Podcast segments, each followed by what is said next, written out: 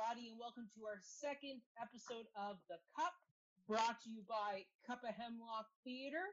I am once again Mackenzie Horner, the panelist chair for this uh, particular episode. I'm joined by friend of the company and returning panelist, Jill. Hello, Jill. Hello, cheers. Oh, look at you. What, is, Mhm. What is in the drink today? So I've actually come quite themed today. Okay. Um, so I first I'll start with my outfit. I have my little Coriolanus shield earrings, you know, represent the warrior esque. I'm also wearing a Roman esque maxi skirt, which you can't see, but yes, just pretend that you can. And then um, I am drinking coffee whiskey by a uh, distillery in Amherstburg, Ontario, which is Ooh. a county town right near my hometown of Windsor, Ontario. Very and good. it is called Wolfhead Distillery, Ah, Ergo. paying homage to the wolf imagery in Coriolanus. Very good, very good. We're also joined by the literary manager of Cup of Hemlock, Ryan Barakovich. Hello, Ryan. Hello, Mac. Thanks for having me back. Uh, my pleasure, my pleasure. What's in your mug today? I have orange pekoe tea, same as last week. Beautiful, beautiful. And last but certainly not least, we are joined by Edmund Clark, our production manager of Cup of Hemlock. Ed, how are you? I'm doing quite well. Same mug as last time I see. What is in it this time? Uh, this time it's water. I, I mean, if we're if we're gonna do these late, I, I don't want to drink coffee. Fair enough, fair enough. And I have my tankard of water as well. nice, a tankard, two mugs, and a glass. There you go. I feel like that's a sitcom go. by like Chuck Lorre right there. so, in case you haven't read the title of this episode, uh, this week we are covering Robert Lepage's 2018 production of Coriolanus, which was performed at the Stratford Festival. Uh, it's currently online at the Stratford Festival uh, YouTube page, so you can definitely check that out, as well as a pre-show chat with Andre Sills, the actor who uh, portrayed Coriolanus, as well as Robert Lepage, the director, and Antoni Cimolino, the artistic director, as well as a full cast reunion they did online as well. So there's lots of great goodies on there to go and watch after you've watched our lovely panel.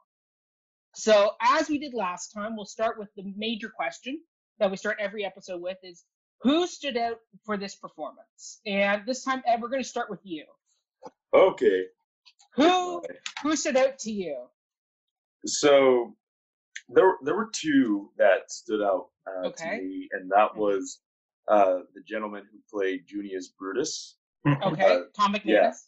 Yes, yes. Uh, no, uh, well, No. No. him too. Uh, he played uh, Menenius. Menenius. Oh, Menenius, Menenius, yeah. right? Mhm.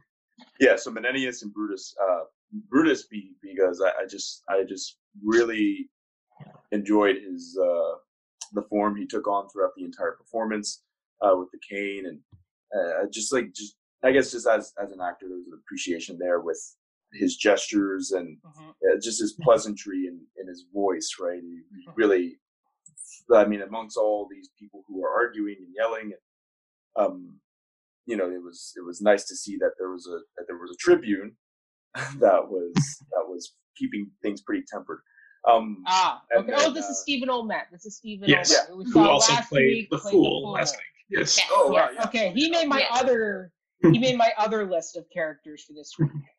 yeah, Okay. no, yeah So no, we'll get there. sense a theme uh Yeah. and then the other one i, I put was yeah menenius menenius menenius Menenius. Uh, Menenius, yeah. menenius yeah, and Atomic Played played by Air. Tom uh, McCamus. Uh, yeah, it's like Nemo. yeah uh, yeah, no, he had a very like very nice voice, uh, yes. very witty with the text, uh, which I really liked, and um, rhythmic. You could you could continue to follow along. I, I will say that his choice it, it were or his execution of like rhythms became a bit repetitive uh, at Mhm. times, to where it was like, okay, we we get it, pretty and kind of grounded, but. I mean, overall, I, I was, I was, I was always uh, impressed with the scene. So those he was like a true politician. Politicians, once yeah. they get their stump speech and kind of vocabulary down, they don't change it. So he kind of knew There you go. what Whatever works, say. works, right? Yeah. It's It true. Like, why, why fix it if it Yeah. broke? So yeah, those would be the two for me. Fantastic. Well, well said. Jill, how about you? Who was your standout shutout of the episode? Wonderful transition because. I um, also thought that Tom uh, McCamus stood out the best for me as Mhm. Menenius. Um, I Mhm. also think he did a brilliant job of what this production of Coriolanus did is, is tying tradition to modernity, and he did that a lot in his physicality and his uh, like speech. Um, so he was very, he was such a grounded presence throughout the Yeah. whole piece that was, uh, I think, similar to what we talked about the Fool and King Lear last week. He to me was like a guide in a sense that, um, you know, it was a it was a beautiful bridging of look look at this text that I'm using, but in a modern sense, and so anybody can understand if you're Yeah. Shakespeare literate or illiterate.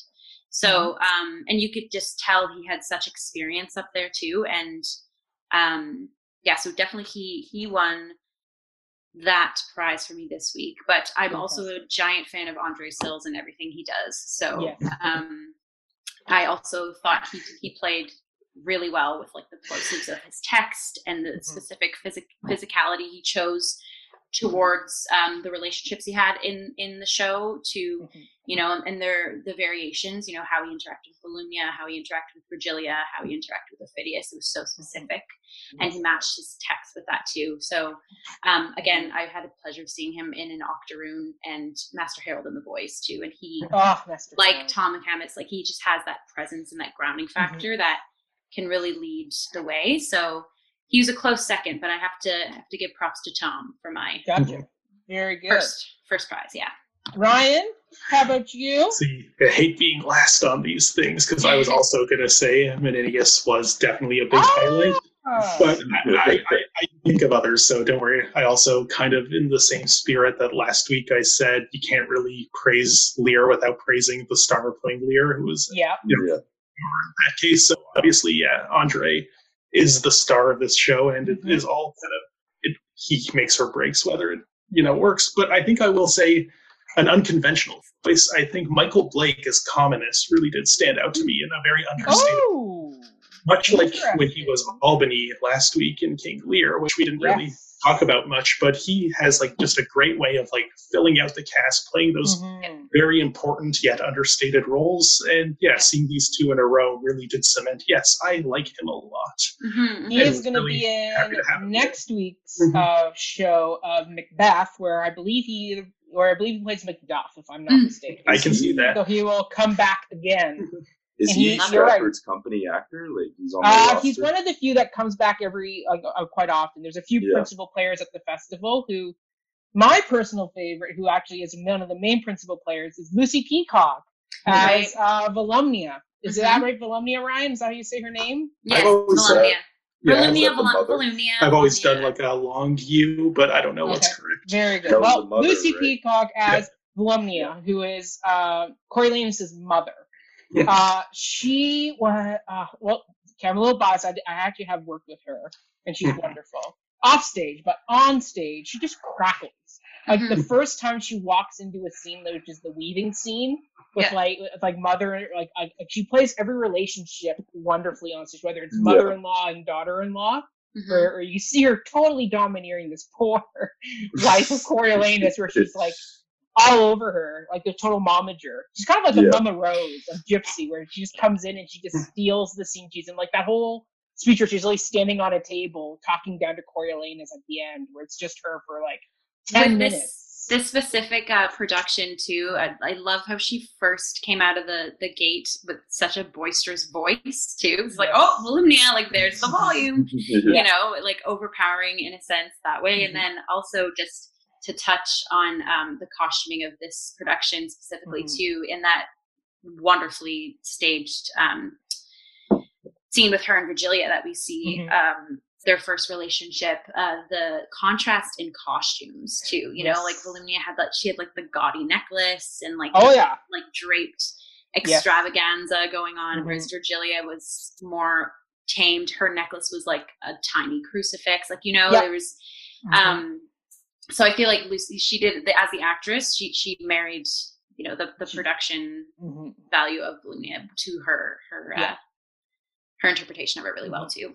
Mhm. She's fantastic. Like whether like she always comes across as just this power. Like I never, I don't think I've ever seen her play a more quieter character. She comes across as she's just such a powerhouse. The minute you cast her in any role, you know she's going to come on stage and just I did want her to be a bit more crass near the end and just Mm. a bit more ballsy, I guess, and grounded in Mhm. her final, you know, um, speech. standoff to Coriolanus. Yeah, Um, that so that fell a little bit flat for me, but it, Mhm. again, it wasn't like distracting in any Yeah. sense. But I think it's just because I personally that that speech just really gets gets underneath um, my Mhm. skin in in all the right ways too. So it's you know I kind of was approaching it with a critical eye, anyways. But yeah. Yeah.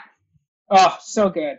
I mean, the entire cast. I mean, this was a great cast that Robert Lepage and Nathan Trevino put together for their highlight show of the season. Because I mean, this season you had that that season you had Coriolanus as well as The Tempest with Martha Henry. mhm. So you had two really nice big uh, shows that year, and both casts are. We'll get to The Tempest because that's coming up in a few weeks. But yeah, Robert Lepage had a lot of fun with this cast. You can tell they worked for sure. really well together. But uh, as we as we talked about last week, there are some characters who just don't hit their mark, and yeah, I mean, I kind of alluded to some of the people who are on my list when when Ed was talking. So I'll jump. So I'll I'll, I'll kick us off this time around. But I Okay, have to do it. say, I have to say, Stephen Ouimette as Junius Brutus and Tom Rooney as Sinus uh, Veltus. Sicinius. Sicinius. Yeah. Yeah. Yeah, Sicinius. Yeah. So the two of them individually were fine.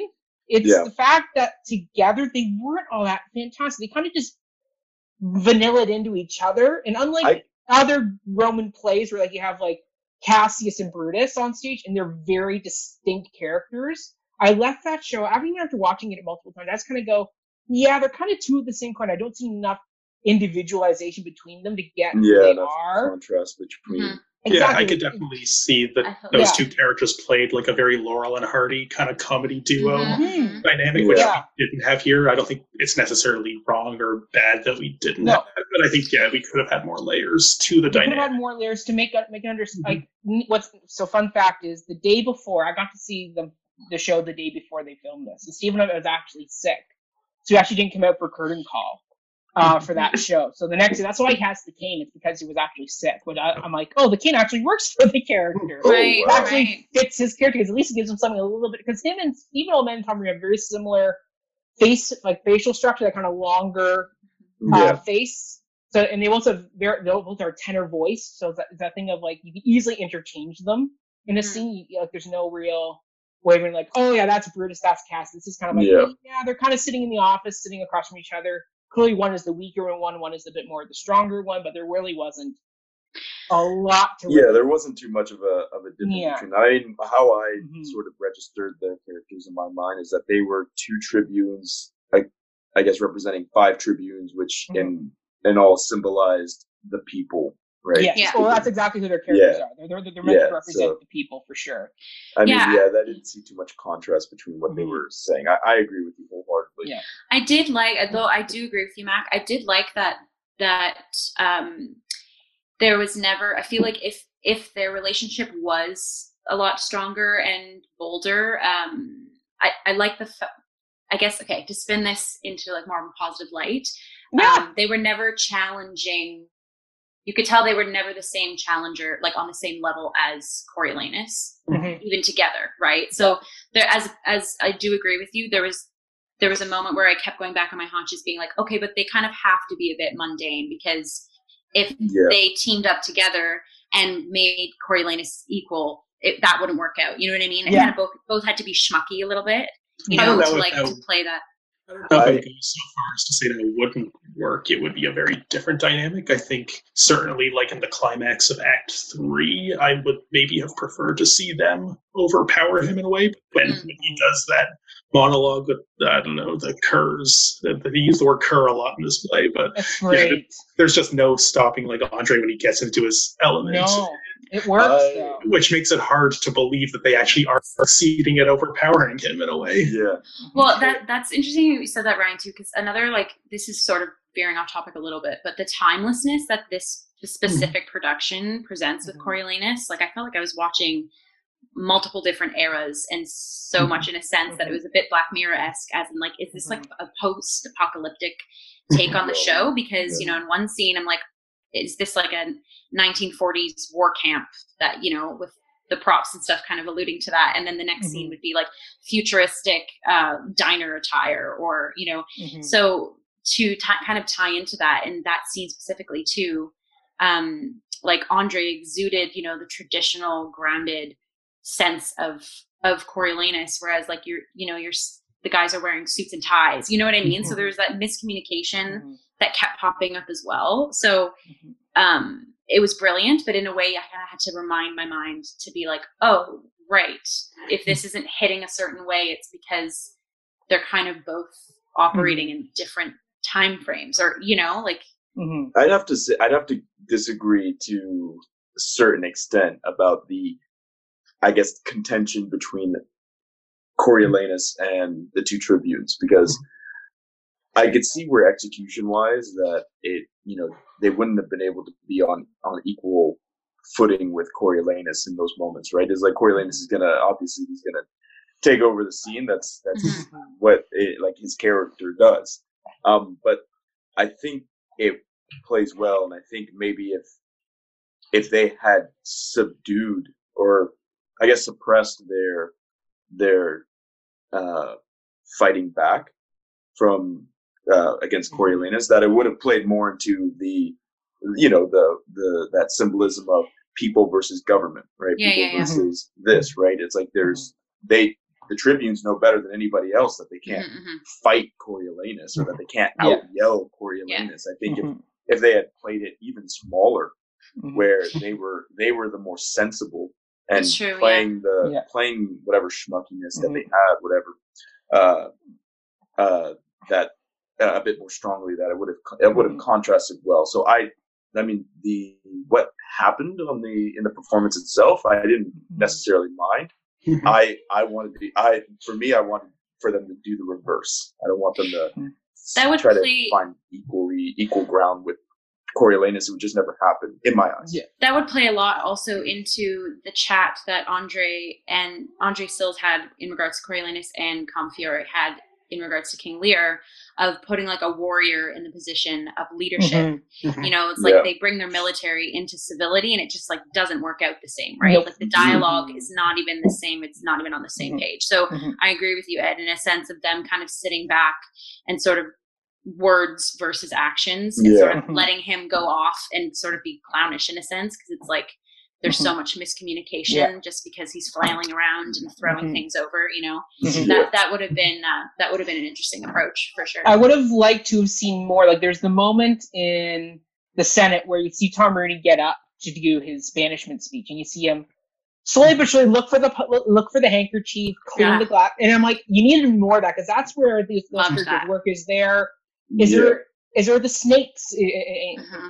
senate where where, where, where yes, they won't get Coriolanus vocally, but what they can do is they can needle him enough. He was literally act out himself. Testing his patience, yeah, yeah. yeah that's yeah. exactly, and, and, that's what, and that's where I'm like, that's where those villains worked, and I wish mm-hmm. we had seen more of that with them. More of that, yeah. Like I, I, I, I, I just slowly but surely them picking well, yeah. Same with like the dart throwing of, too. You know, exactly. The, the yeah, yeah, yeah, yeah. Exactly. There, there's a little turning out in the yeah. battlefield, and yeah. and what his tactics are, and then just going adding to what you were saying. It's like yeah, mm-hmm. seeing more of what the senators use, how they yeah. Mm-hmm. get how they work the system from within. Yes. Yeah.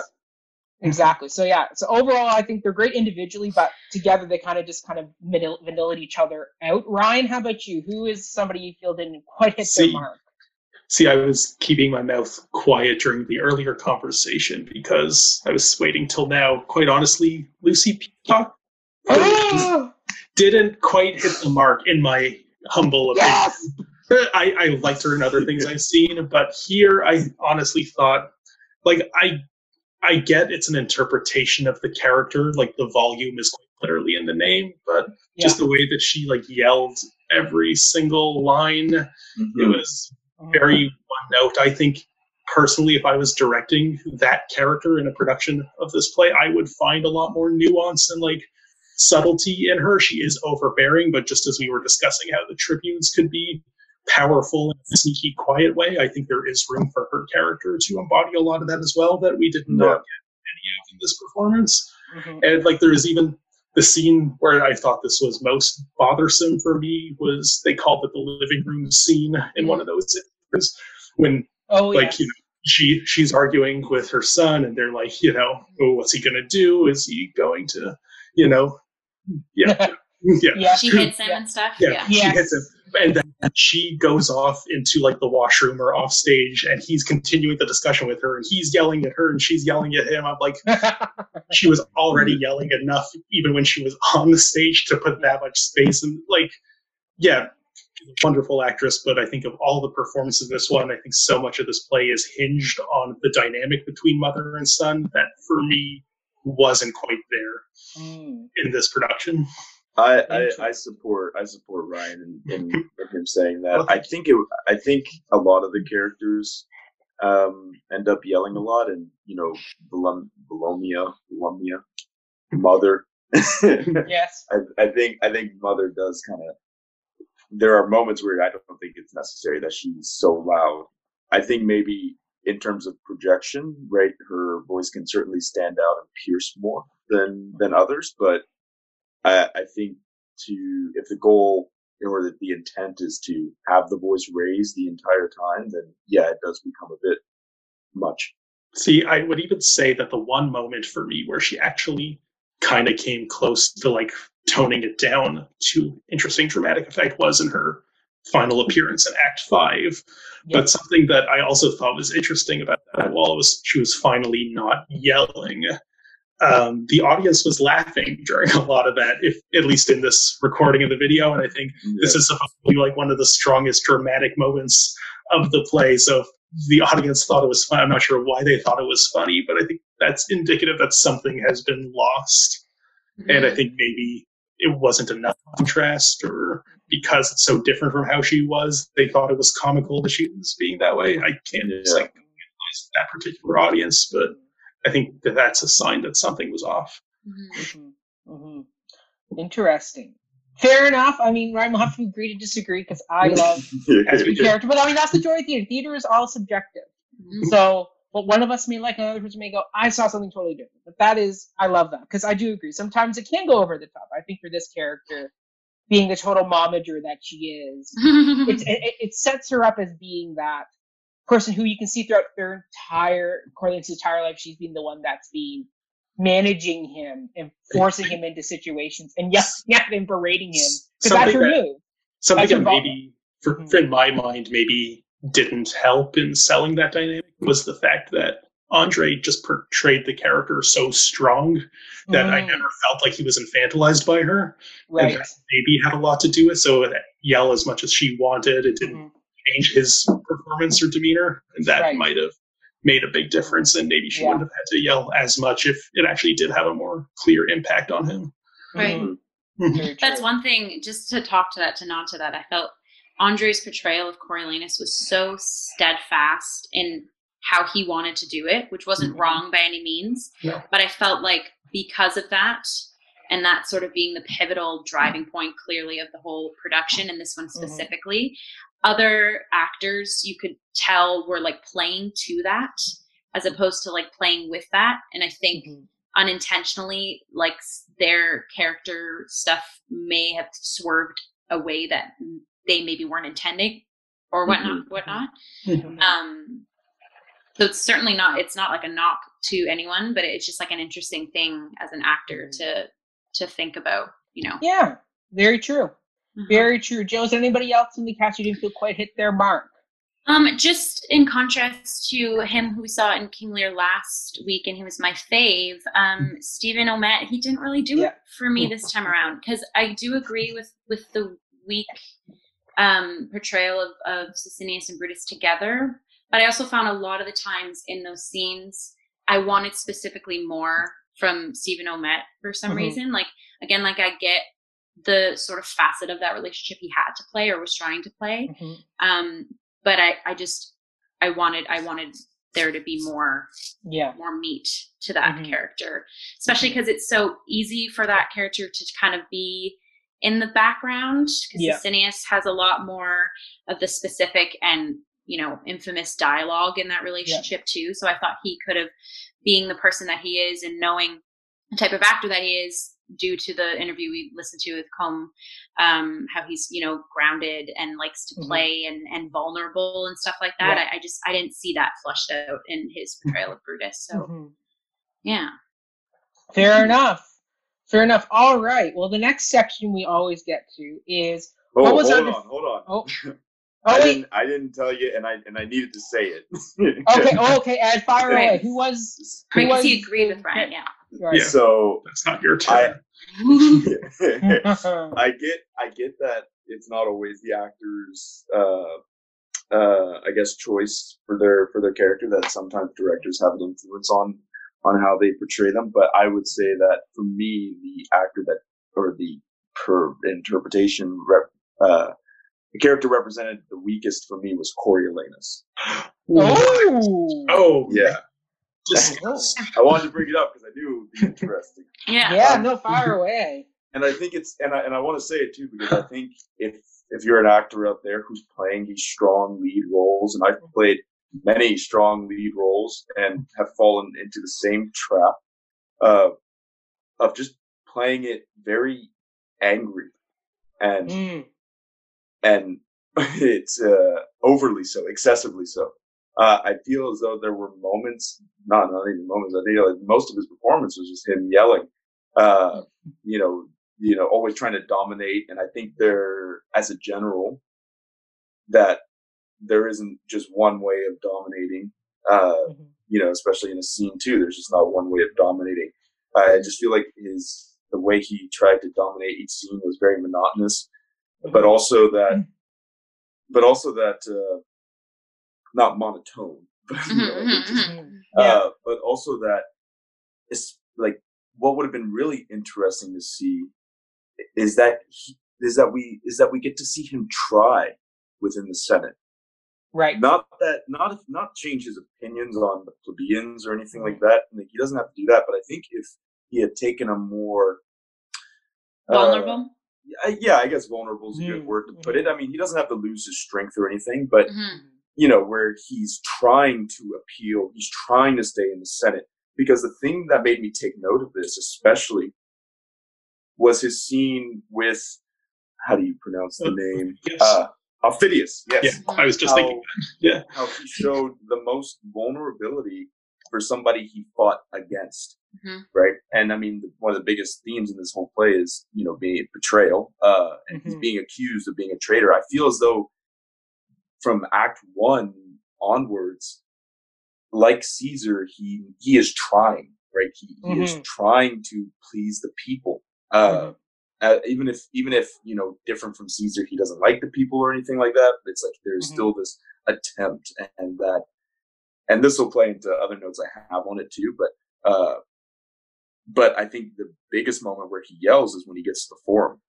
I think that's the loudest point we should have ever seen him get at Right when he flips the table. because outright, outright, right there, Mhm. they they tell him outright that he's a traitor, Right. They- that, that he's a that he's a tyrant. Uh, Mhm. and like that's the thing that he you know uh, what is it uh scolds the most right is, Right. the, is like how dare you call me a traitor so i Mhm. think there were just too many moments too many scenes with him up here when there Mhm. should have just been one Right. Some of the most tender moments, and this plays into his physicality, uh, were his moments with Virgilia. Yeah. Yes. That's where I was like, ooh, like there's Who I will there's add the is a very underwritten the other character. sides of yeah Yes, she is. of Andre Sills I want. Um, you know, like the tender because again, seeing him in other things, like I know that he has that that swing to Mhm. him for sure that is breathtaking to watch. So that's why I'm I'm wondering if this is more of like a directorial yeah thing to have him be Mhm. like quite literally the head of the piece. Hello, it Right. starts out ahead, right? Like Uh-huh. Yes, um does. but uh it was yeah like the way he would interact with someone like virgilia and stuff like that that, that was the swing Yeah. I, I would agree I, I wanted that more in his relationship Mhm. with Aufidius too you know like little tiny pockets of of that too. So you're not. Uh, Well, his I relationship with Aufidius yeah. is interesting. Like, well, one that's just even on the page, it's a very homoerotic scene that this Mm. production leaned into hard. um, on a, I will argue though on Aufidius's side, but I, not at all on Coriolanus's. yeah, which is interesting. The Mhm. the asymmetry of that. We'll get Uh, into that scene. I have notes. I, I was gonna say we better unpack that. Yeah. We will. We'll get there. Yeah, I think I think they're like you know even if they didn't even if he was up here, the director wanted him to be up here. I I think what would have been a bit better is if he was somewhere lower and then people the the characters around him adjusted below. I mean, he is the Mm. titular character, right? Mhm. So you know he is the mark. with the- yeah, yeah, yeah, yeah. so Yeah. yeah, that's my that's my.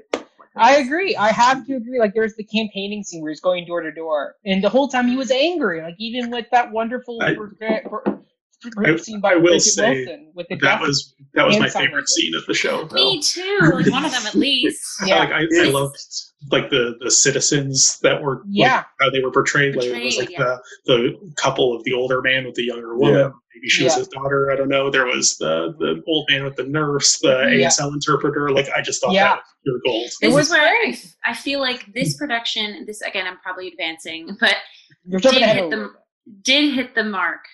Mhm. In in in contrast to to the whole um, idea and theme of homelessness in King Lear and how we Mhm. flush that as Oh, being yeah, not yeah. so so thing. Right. It was scenes like like Yeah. this in Coriolanus that I was like, this is this is like a beautiful.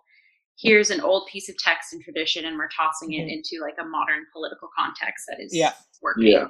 See, something I will even add to that is I think it's very interesting the way this production deals with the, the people, which I'm saying in air quotes, but they're it's a lag, so they're coming up late. but yes, the people. Uh, because something that I noticed, because so whenever I watch like a Shakespeare production of any kind on my computer or at home, I'm able to follow along in my complete works here. right. Whereas I can't do that in the theater. So I, if I was seeing this production live, but just I had it just Mhm. like open in front of me. I wasn't reading along, just following along, Mhm. seeing. Like, and I thought it was very interesting the way that so many scenes in this play have like little interludes of like the the common people talking to each other, getting their perspective, and so many of those are actually cut from this Yeah. production, which I think is a very important part of this show that you wouldn't notice was gone just watching it.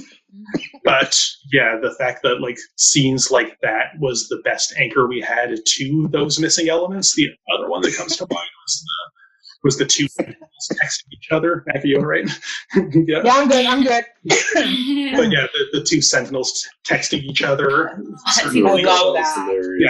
So like every That time that they did keep a moment, and like the one with the waiters also, every time they did keep Yeah. a moment of the citizens talking to each other, it was always very memorably staged. But I thought it was strange how many of them were cut completely. Yeah. Mhm. Well, it worked. Uh, it worked. It totally worked. Mhm. Okay. All right. Next section is what was our favorite design element of the production? Gil, I think you want to lead this one. Me? There's Yeah. there's so many. Um, so I had the privilege of seeing this actually at Stratford as well. As did I. Um, Yeah. So, and I basically sat the same view as the the filmed version. Oh, very Whereas good. I went with a group of folks that um, we couldn't sit together, and they sat in the balcony. And their experience of the show was very different from mine Mm. um, because of the whole like filmic aspect of it. Right. They were they really thought they were like I was never transfixed because I was uh, like looking down on Mhm. a film, which is odd. Mhm. Like I should be looking at a film. Mhm. Um, so I enjoyed seeing the production again Mhm. virtually in the same um, view and being actually like I'm watching a film because it's Mhm. so meta and there's so many different layers now. Yeah. Um, my, I know it kind of got a bit gobbledygooked with scene transitions, but I think I'm gonna Mhm. have to say the projections to me My, were that was my were shout out. really like my fave. I just think like the intricacy that was done to them was was so beautiful to see. Yeah. Like the tapestry, um, the the photographs they chose to do in, in the the pub and the, the restaurant, um, Mhm. the whole contrast of um, Coriolanus's drive, you know, and like entering Oh, um, Antium and sequence. just it just always it, it was so filmic in a sense of like oh Yeah. this is the setting this is where we are now and it was Mhm. exciting like it was like Mhm. oh i wonder where they're going next what they're gonna get me next so i think that really um that was brilliantly done and and the Mhm. fireworks oh my gosh when Mhm. Aufidius is sitting sitting on the windowsill, and, Windowsill. and you just see the little or even when they're in the, the sharing the conversation in the bathhouse and you see Oh. shadows of people walking on the street Yeah. and like Yeah. the detail like the dramaturgical detail Mhm. just Mhm. a plus, ten out of Yeah. ten. So I have to agree. Yeah, me. projection. Yeah, projections were, that- were my note as well. That Mhm. is why you hire someone like Robert Lepage to do this production because Yes, he made his name in projections. yeah, on that yeah. note, very much so. On that note, if I could go next, I think Yes, Ryan, please similarly take it in line with projections, but it's just one scene in particular that I want to talk about, and that's the Which car. scene? Yes. Right. Everybody, like that. That was the big note that everybody came out after seeing the show. Was you have to go see the show just for the car scene. Like It's it's just so it's so good. simple. It's so simple, Yeah. but very brilliant. Just having a static car on stage, the wheels Yeah. are Yeah. in place but spinning, and just the projection does all the Mhm. movement. And like Yeah. Andre's face sells it too because he's like really Yeah. into driving. But uh, but yeah, like that image alone, it, Yes. it, I, I was very pleased with that. It's partly projections, but I think the set also has a big Mhm. part. Just Tiny nod to the helicopter scene. The transition Oh, yeah. into that scene was stunning. Like the Mm. movement, Yeah. I was I was entranced. Yeah, Mhm. good use Yeah. of vehicles or automobiles I love- this. This I loved on the car they projected little beads of rain going across it. Mhm. Just driving through the rainstorm. I was like, ah, So mhm. so much great detail. And, and you're right. That is exactly why you hire Robert Lepage for the, if you're going to do a modern projection interpretation of Coriolanus. On a similar note, though, I would say that they also did the classic Lepage thing of having, you know, cameras on stage projecting directly, like live on Yeah. stage, which I thought was not very effectively used in this production. Just um, they only really use in two noticeable moments for in me. the Senate. Yeah, Well, in the Senate. and One of them was in the Senate, and the other was when young Marcius was just playing with his action figures. And Right. Right. Yeah. didn't feel like either one of the uses of this device in those particular scenes added much. It was just, hey, look, we got Taj, in my opinion, which like, there was It's enough his other- Ryan. there was, an, His there was enough else of For this me- noticeable style that I didn't think we needed it. Mhm. Yeah, yeah. For me, the Senate camera work made sense because it was like kind of like C-SPAN, where it's like that really boring, static Yeah. cameras, where it's really just plunk a camera in the room and just you know, like the old people at home are going to be watching it, like, wa- like watching the Senate do its thing. Mhm. So I was like, okay, that makes sense. They would have a camera in there. Yeah, I'm not saying it doesn't make sense. I just didn't Yeah. think it added much, in my opinion. Yeah, it, it didn't. It didn't. Like you're like you like, sometimes I remember seeing that scene on stage. I remember more more than once because because because the acting kind of was you know as, as Ed said it was very much the same Yeah. level the whole time. Where I was like Mhm. looking at the screens now to be like, what are they catching on the screens that I that, that we're supposed to be seeing? And that time it was like, oh, they're just watching too. yeah. So, The thing so that I back. loved from from Mhm. like a meta point of view of watching, so the the idea of young Marcius playing with his action figures, Mhm. and then you see, you know, it's no longer the figure; it's literally the f- Yeah, human Aufidius shows Aufidius, up. yeah, exactly in the wings. Yeah. I remember like watching that through a tailored lens that Mhm. YouTube, Stratford via YouTube, is giving Yeah. us. Yeah. I got goosebumps because it was like, Mhm. ooh, like we're infringing on that moment. Whereas in the Mhm. theater, I had, th- I was still sitting in a theater watching a stage, watching that screen. Whereas Mm-hmm. Right. that moment was more like tender and personal for me watching it this time around because it's Mhm. only the only thing I had to rely on was the screen, you know. Yeah. So there's there's a lot of different con- like that's a totally different conversation too. But Yeah, for sure. Ed, how about you? What was your production shout out? anything that anything that fell under set like anything and everything that fell under set it, it was Yeah. uh, and, and i had, I yeah i had seen a uh, nightingale by igor stravinsky directed by robert lepage in at the canadian opera company Mm-hmm. and it was very similar like i mean it's just uh, just like when i when i was watching the film i was like wow i feel like i was like i was back at Mhm. at uh, Nightingale. Just like not in terms of like the same themes and aesthetics and whatnot, but just in like the fact of how he used the set or how he used the space is just so I, I'd never hmm have a Mhm. very traditional proscenium. Yeah. You know, curtains curtains Yeah. open, curtains close when it's time. Yeah. Right. So see, Something seeing that, I was just like, wow. Yeah. something I would even add, and it's such a minor detail, but I I was there for it. Was all the scenes from the bar ended with the Yeah. actual bar rising into the sky, and then Oh the yeah, person walk out into whatever the next scene was. Like, yeah, yeah, that just such a slight detail. Like they could have just had it on wheels and moved it away, but no, they had to have it raise into the sky. yeah. I love the I love the design of it too because it I think it blends the I think it blends perfectly the you know that aesthetic of the of the ancient Rome with Mhm. you know like the modern modern Mhm. times. Like I, I noticed it when I was in, when they were in the when I was in the bathhouse when when I was transported to the bathhouse and they had the you know Roman arches, but in the glass, the glass was uh, very sort of modern spa, Mhm. what you would see, Yeah. you know, uh, opaque squares, cubes. Yeah. Uh, Mhm, And I mhm. thought, wow, that's that's so. Mhm. And then uh, Coriolanus's house, uh, when they were weaving the, The Uh, tapestry. Yeah, yeah, yeah. oh my god, and, and yeah, their, his house, his house as well with the statues and the paintings in the back. I was like, oh wow, this is amazing. Clearly designed by his Especially- mother. Yeah, it's, it's, yeah, uh, yeah, no, obviously, and especially the statues. I, I wanted to Mhm. like pay homage to that when the statues, like Aristotle, I think Apollo, maybe even, or or maybe uh, Mhm. another like uh, uh, Roman emperor. But when they're all looking down at Coriolanus hmm Mhm. Mhm. at his spot, I was like. Yeah. there was a part of me that wanted that wanted them uh before I took no before I took that like took that in. Uh there was a Mhm. part of me that wanted them to play around with like the statues, but then I Mhm. saw that they were that the statues were in fact looking right at Coriolanus. Mhm. Uh and I thought, oh wow, that's that's. That's clever. That's I will say, being a bit nitpicky with Yeah. the black flies into Mhm. the scoping of Yeah. things and the bar and such. Yeah. This is so so nitpicky, but because there were moments that it was executed so beautifully, Mhm. the moments where it wasn't, I was like, mm, Was like, there a moment that stood so- out to you?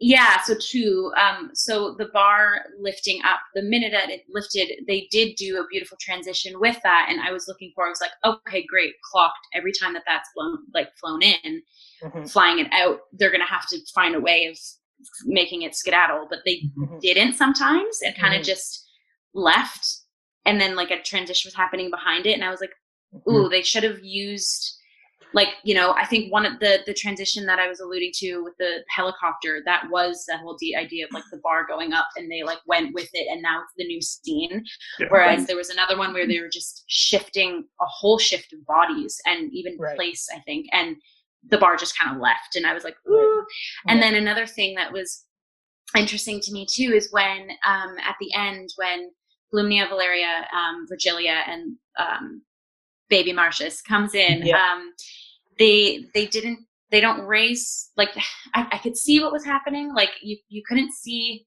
the actors' faces. It, it clearly was a choice. It just I guess to me it didn't it didn't uh, bode well just because they enter and it's not you don't see them until they kneel which like i understand i get that of being like you don't want to see them until they're kneeling i can kind of understand that but it just it- it wasn't strong enough for me to be like why wasn't it raised to encompass that whole frame from the get-go you know Right. like so Mhm.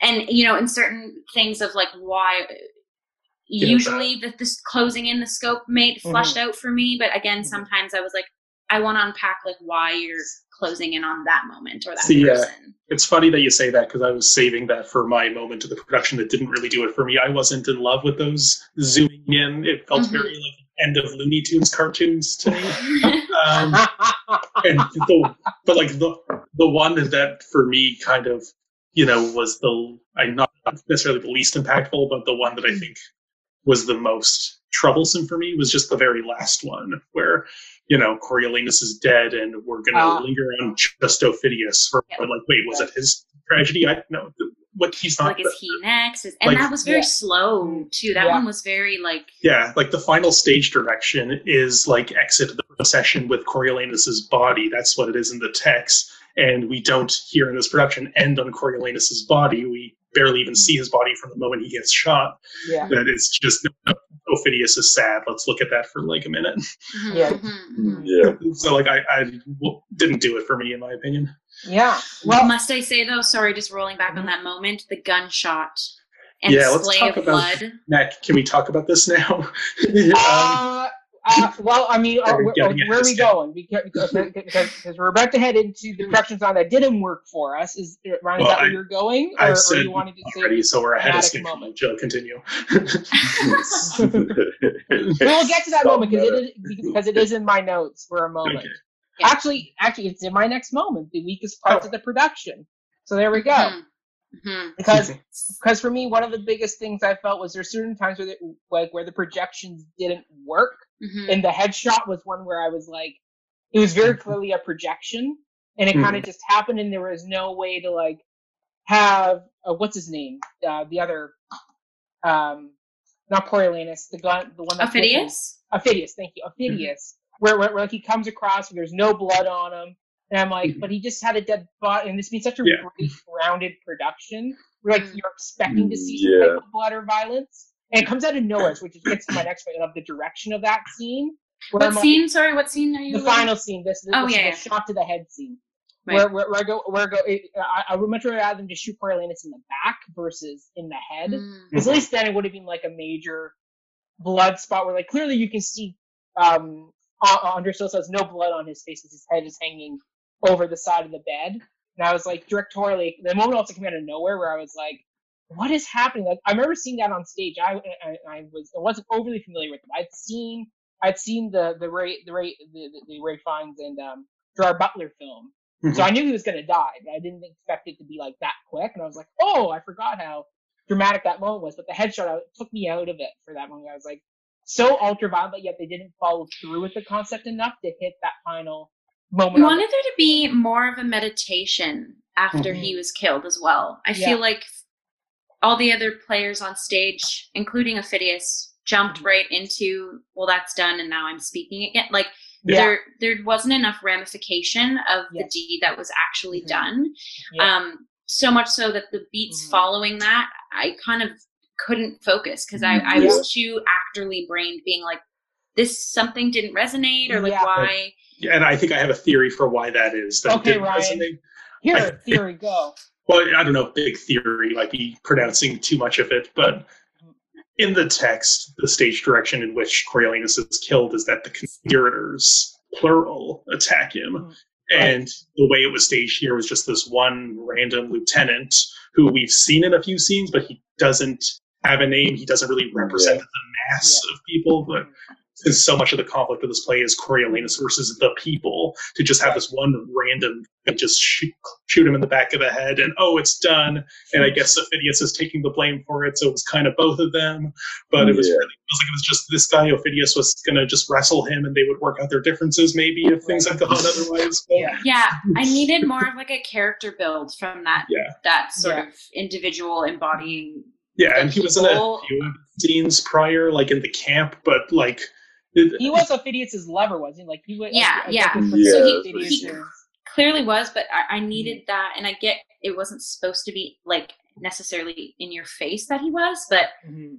because he they in this production chose him to to do it alone. Totally. Coriolanus. Yeah. I needed I needed that to come from a place of love Yeah. or you know eh, or Mhm. hate. I And, think and- Aufidius should have done it. If you're going to change things up, like have Aufidius do the killing blow.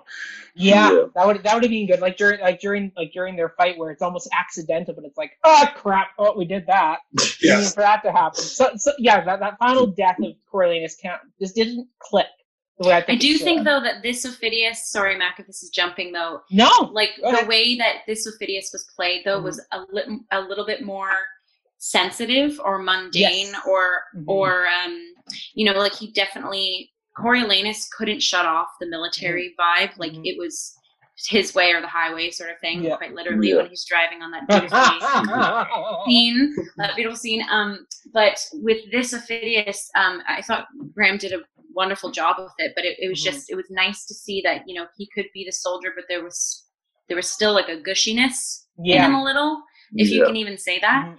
Um, so so like that. so much so that he made that a strong enough choice that I don't think it could warrant him actually killing Coriolanus because I truly Mhm. think he really did love Coriolanus. Mhm. Um, so I, I I I understand why the lover did it. I just needed Yeah. more groundedness More in him, yeah, like in that character. Mhm. You know, replacing that with the single one guy doing that shot, which almost seems like not an accident, but just like uh oh, got a chance, gonna take it. It doesn't seem like the Yeah. calculated, planned Mhm. conspiracy of the text. Yes. You know what? I'm I'm gonna like with what you said, Mac, about you know the ultra violence of the play. Mhm. I'm willing to. When I was watching it, I, I didn't really mind it all that much. I, Mhm. I'm willing to suspend my disbelief whenever it comes to theater. Uh, I I do I do agree with you. Um, I'm not saying that I don't, uh, Mhm. But I do agree with you. I think that's something like a director should. I, I mean, maybe he knew it. Like maybe that's Mhm. that's he's okay. Like that for that moment, we like Mhm. we'll we'll just you know make believe whatever, Mhm. where everything else is just bloody, bloody, bloody. Mhm. But uh, but yeah, no, I, I think I think for one of those moments for me, I was like, okay, I'll just write that off as suspend my disbelief. That is like Mhm. the gamble of going in with hyper realism, Mhm. Right? Right. Yeah, yeah, especially with like that locker room scene in the first part of the play where you Mhm. slowly see him drenched Yeah, in blood. Where we're, in we're, we're like, okay, it- yeah, I'm, I'm like, if we're going that route, then if you're gonna do a headshot, It sets a give me some of that blood afterwards because that's Yeah, what adds There that is moment. something though to say that you know the idea of him actually dying once and for Mhm. all is there's no blood shed in in Mhm. quotations. You know what I mean? Like Mm. That. I mean, it's a deeper way of thinking of it. Hopefully, Lepage would be like that. That a girl. That I'm saying. Yeah. He's like, yes, you you. Uh, I think if that's the case, though, that we didn't need the projection because the projection Yes. is still creating the blood. that's true. Yeah. That's true. Yeah, yeah, yeah. I So did that- think it was a cool moment. I I, I was like, Mhm. whoa, like, uh, Mhm, that was pretty mhm. cool. Mhm. It was like yeah, it was But like it a was head a it head a a moment. I was like, ooh, the gunshot. Yeah, yeah. Oh, yeah. people Uh, don't do such things. Yeah, it, it was a spectacle moment, not a real Yeah. consistent Mhm. like. Yeah. Yeah. I, I will say overall, like some of the directing, I felt like don't get me wrong, Lepage great Mhm. conceptualist, but there were moments where I felt the direction and the acting lacked, and that, and it was almost like, okay, well, if the directing's going to lack here, then at least then I have the projections to look on. In the meantime, to Right. distract me, where I'm like, we could have had a little bit more of the acting directing take it up a notch, where it's like, add in that layeredness for for for, Mhm. for like Volumnia or for Coriolanus, and, may, and maybe don't focus so much on your projection for that. For, for, for, That's interesting though, because in in the discussion that he was having with Antoni Mm. uh, Robert, who's saying that Yeah. a lot of the the stimulation for this piece was a Mhm. very open dialogue um, and equal understanding of the play and the characters itself. Which, Mhm. as an actor, like I respect him saying this so much because there's nothing you love more than working with a director who like has their view and opinion, but Mhm. knows that like at the end of the day, it's the actor's interpretation and view and opinion that needs to be honored and or Mhm. be like their interpretation or Mhm. to be the host of your vision and yeah. so i just remember him specifically saying you know in um he actually I actually, I actually have it written down like actors know more about the script than you do so be open to that and let that in and let the actors ideas um hold weight and that was kind of like a playful process that he had Yeah. directorially Mhm. so I get what you're saying. Um, and I do think there definitely are moments where it was like, you know, was this just the actor's fruition or was this Yeah. just a, a, a directed thing that Mhm. didn't necessarily coincide with the yeah. with the actors? But Mhm. um, yeah, I just I I I really appreciated his his Yeah. little comment on that and how it was very sort of a give and take process. hmm Um, Yeah. yeah. Do we have any other parts of the show that didn't quite work for us, production wise? Um, Because I, I Oh, feel I we would all are on say- the same I would page on say this the- topic. I, I would say the costumes. Oh, the costumes. Oh, you know, I think, interesting. I, I think everything was pretty strong, Mhm. uh, but I would say the costumes, like nothing really popped out. There was Mhm. one costume actually that popped out. Which Uh, one? That that was the nine the the nineties music video do rag wearing Cor- Coriolanus. oh, Again, I was like, what era are we in? Do we need to know that we're not Yeah. in an era? Like, I what? thought, I thought it was a nineties rap video, and then he's driving in the car, and it's, Yeah. I thought, oh, you know, Tupac may have been Yeah. playing in, in his down his stereo. like that's that's what I was thinking the entire time. I thought, this is a cool scene, California, the- love the me. dude- yeah, right. It's like the gangster's paradise. Um, he's like the do rag, really. Yeah. but uh, I, I would say the costume. Like there just wasn't anything that kind of popped Mhm, for mhm. me Yeah. that I saw. Mhm. But o- outside of everything else, like the lighting and the set and the projections, the video, like I Mhm. thought that was all. uh, Maybe that just took away from what I wasn't seeing with the, with Right. the costumes. Right.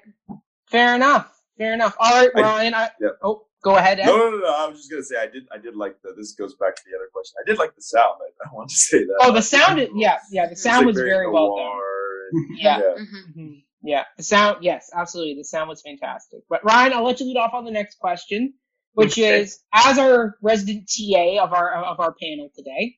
Do you think this production hit the market? is it worth watching, or in your case, showing a class? I think it depends on what the purpose of the class is, I guess. Okay.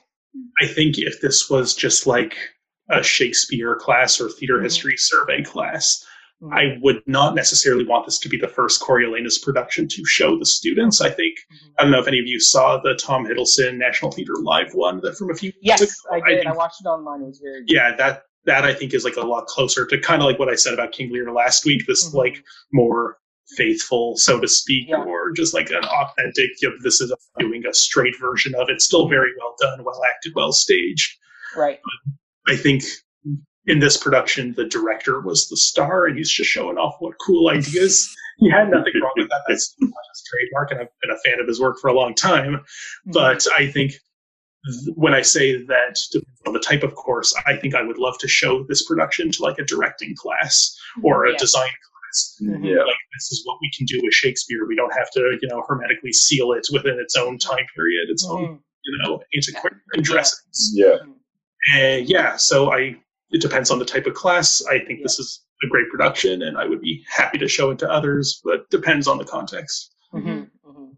And yeah, and I, and I, think, I think that's where the production hit the mark. Is it very clearly shows, especially for directors, it's like this was like Robert Lepage, uh, Robert Lepage's concept of like modernization, technology, the idea of a man, like like one man being able to reach a huge form through media, a whole Mhm. concept in the people and modern politics, how you can interlay Mhm. that, and then you see that beginning concept to the final filmed version of it. Like I think that exa- exactly, and I think that's where you would show this.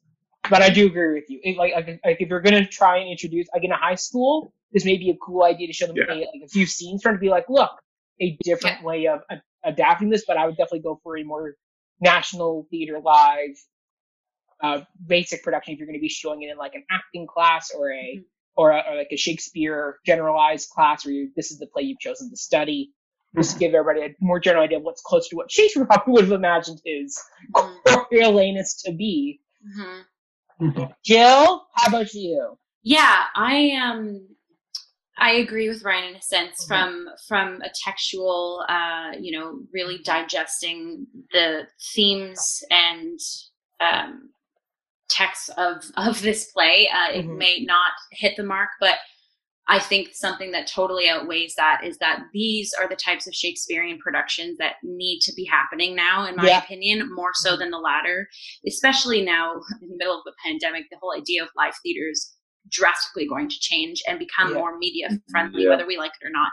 But my whole, I do have like a mandate as an artist myself, is I think it's very important as actors, as directors, as dramaturgs, what have you, to take traditional texts and not throw them out, not neglect Mhm. them, but augment them and make Mhm. them more modern in a sense Mhm. that will, especially with Shakespeare or texts that might be more foreign to um, today's society, um, make them easy to easier to digest. You know, don't Mhm. hand feed them per se, but Right. something like this where anybody could come and see this production and just be entranced and quite Mhm. honestly be like you're watching a film which Yeah. i you know I, I do have experience with shakespeare but if you know someone like my brother who personally despises shakespeare i know he would watch this production and actually understand what's going on Mhm. and be stimulated by other facets of the show that you know he could kind of put the text i think a lot of folks still think that shakespeare has to be like weighted, heavy, boring language at people outside of the theater realm specifically. Um, and so there's a bad taste in their mouth going into it. Whereas a production like this um, hits on so many levels of it being like, no, it is not that stereotype. It is also showcasing like modern day politics, um, modern day like societal norms. You know, it's Mhm. It's showcasing the the whole idea of blending together media and live liveness. You know, and how that is sort of a new art form. Um, so I think it was a really good en- like encompassed sort of but yet you still had you know the the meter you still had Yeah. people hitting their plosives you know like I, I Mhm. always always heard andre hitting like uh hitting his Mhm. c's you know Kramankaya Yeah. purrs you know and the whole Mhm. like there's yeah it's it's it's definitely a tool that hits on so many different things Mhm. and in contrast, I guess, to King Lear, just for sheer fact of we did that last week. Yeah. Um, I think this one I would want to show over something like that because there's Mm-hmm. just so many different avenues you can take on this. Mhm. Um, yeah, which yeah, Mhm. taking the tradition and not neglecting it, but making it more modern. That's Yeah. that's the way. That's going to be the way of, of the theater world, at least. So, Yeah. um, Mhm. yeah. So Yeah. here, here. Joe, So Joe, I totally see where you're going with that. I like that. All right, Ed, how about you? Did this Um, production hit its mark? I, I do think, it, I mean, whatever mark it was trying to hit, I think it, it did uh, for the most part. I I agree with both Jill and Ryan about you know the sort of classes it, it would be Mhm. like well uh, done at, um, and then also the fact that I, I would introduce this play before I introduce King Lear to somebody who Yeah. hadn't seen uh, Shakespeare, wasn't Yeah. even in the Mhm. theater world, right? I will say, as much as I agree with Jill about you know the where where theater is heading, and that there is definitely going to be a mesh of media and the stage and live performance moving forward after after this um, pandemic. Um, but I, I- as as much as I agree, I I, I am at heart a, a bit of a purist when it comes to Shakespeare. Yeah. I I don't want to make Shakespeare easier for people. I Mhm. I mean I'm not the biggest fan of No Fear Shakespeare. I think you Mhm. know people who come to see Shakespeare they come for what everything Shakespeare is. Uh, Right. But that's that's one part of me. I do I do you know. Uh, like I understand that there is an accessibility that needs to Mhm. happen with Shakespeare, and that you know it is. It doesn't always have to be the case where Mhm. rely heavily on on the language. Um, Mhm. and I think you know I, I'm always just satisfied whenever I hear that there is a play happening and Mhm. whatever context it's happening in. I mean, whether I agree with it or not, I'm just glad to see that Shakespeare is still being put on and that Yeah. it's still Mhm. being heard. So Mhm. Mhm. I, I do think this production, for the most part, hit the mark. I I think it's worth watching. I would definitely show my friends. Um, Definitely.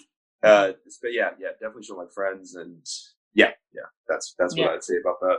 Mhm. Fantastic. Wonderful. Mac, Oh, what about you?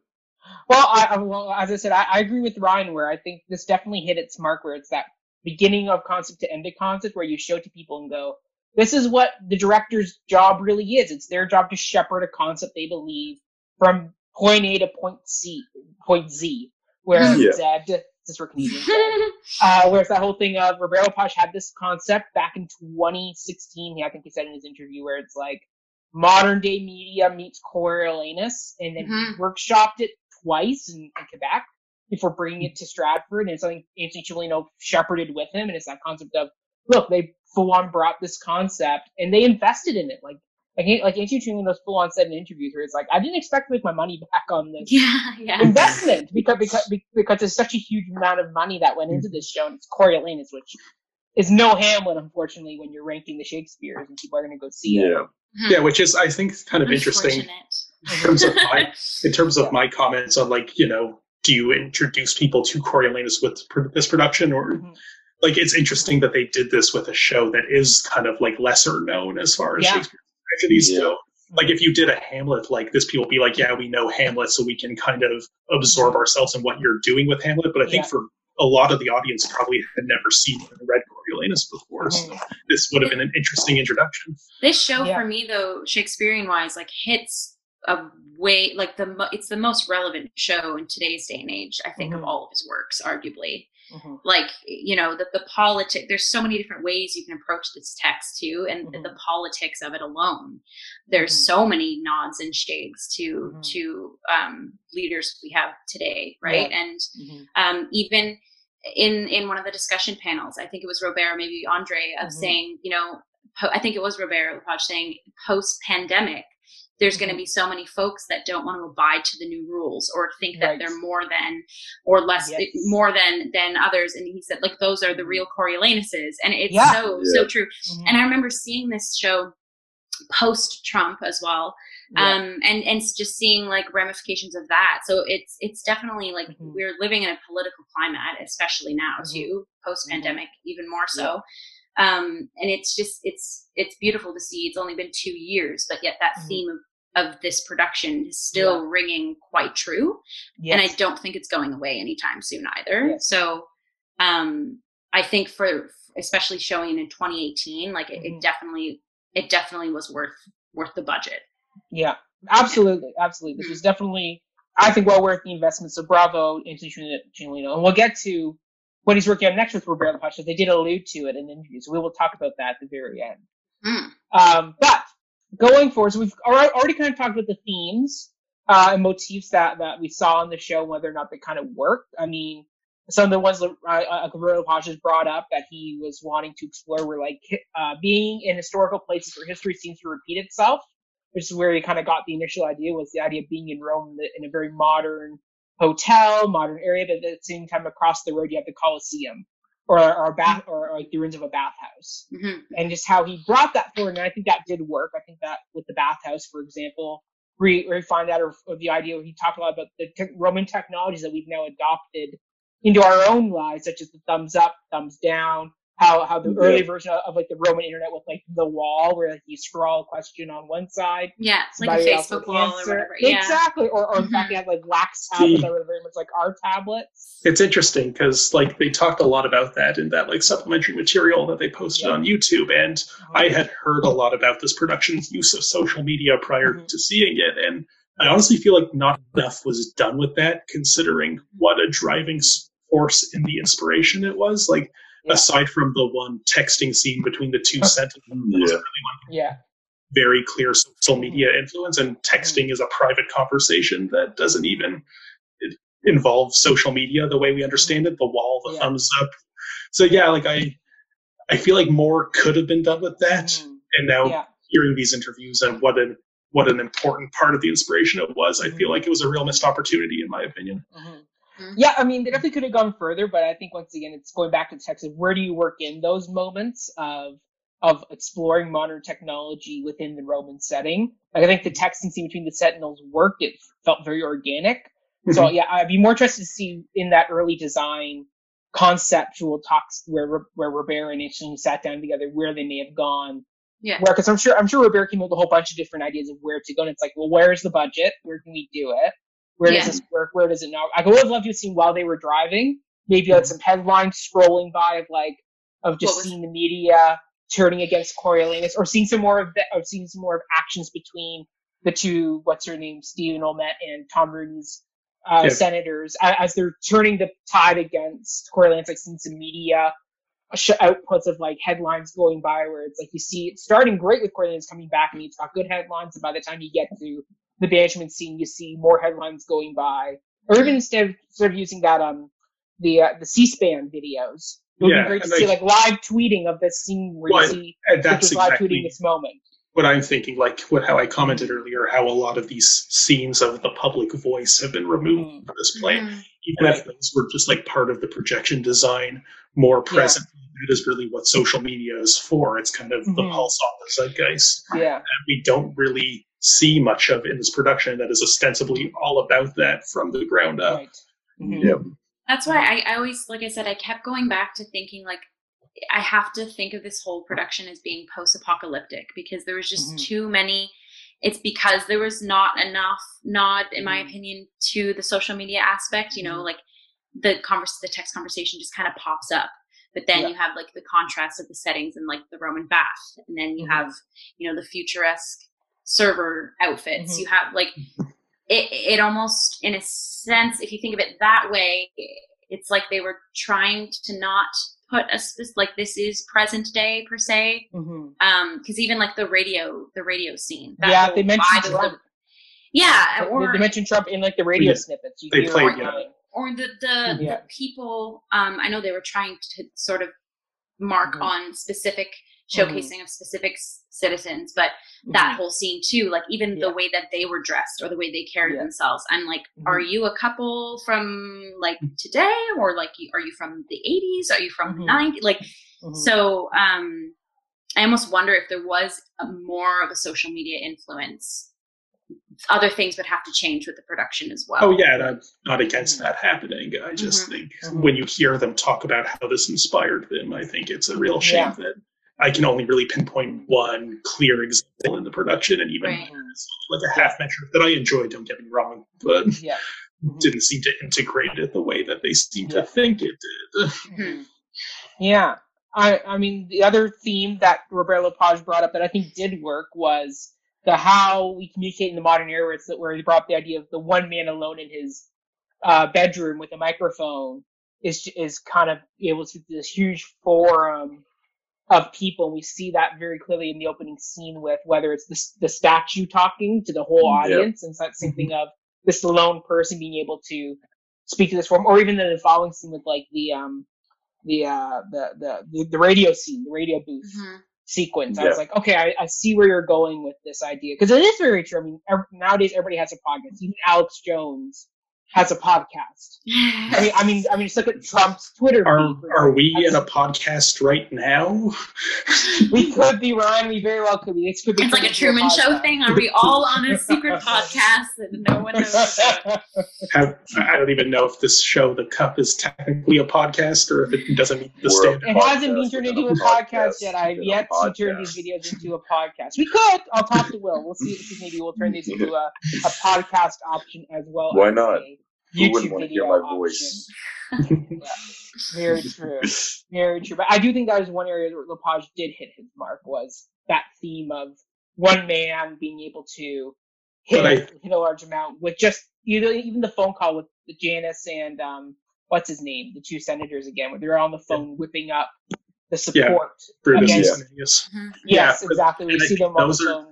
Those are the characters that if they wanted to go for more of like a, the podcaster or the YouTube star has Mhm. like the big influence, like we could have seen more scenes of them Yes. actually taking advantage of that new media. I thought the phones Yeah. was very well done and definitely Mhm. staged this idea of what was rallying the people What was- this smaller yeah. setting.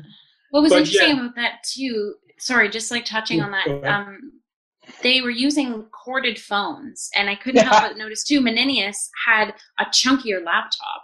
Yet you Yeah. have these guards that are clearly smartphoning, texting each other, and we Yeah. know that it is Yeah. because there's the Mhm. white and blue Yeah. stereotypical Apple iMessage Yes. conversation. So Yeah. again, it's like, is this a generational thing? You know, is I it like think the older? that it could have been. I think that it could have been him playing with the idea of yeah of generations hmm because the ones that we see who are magistrates are older Mhm. and that they have a very archaic way of thinking.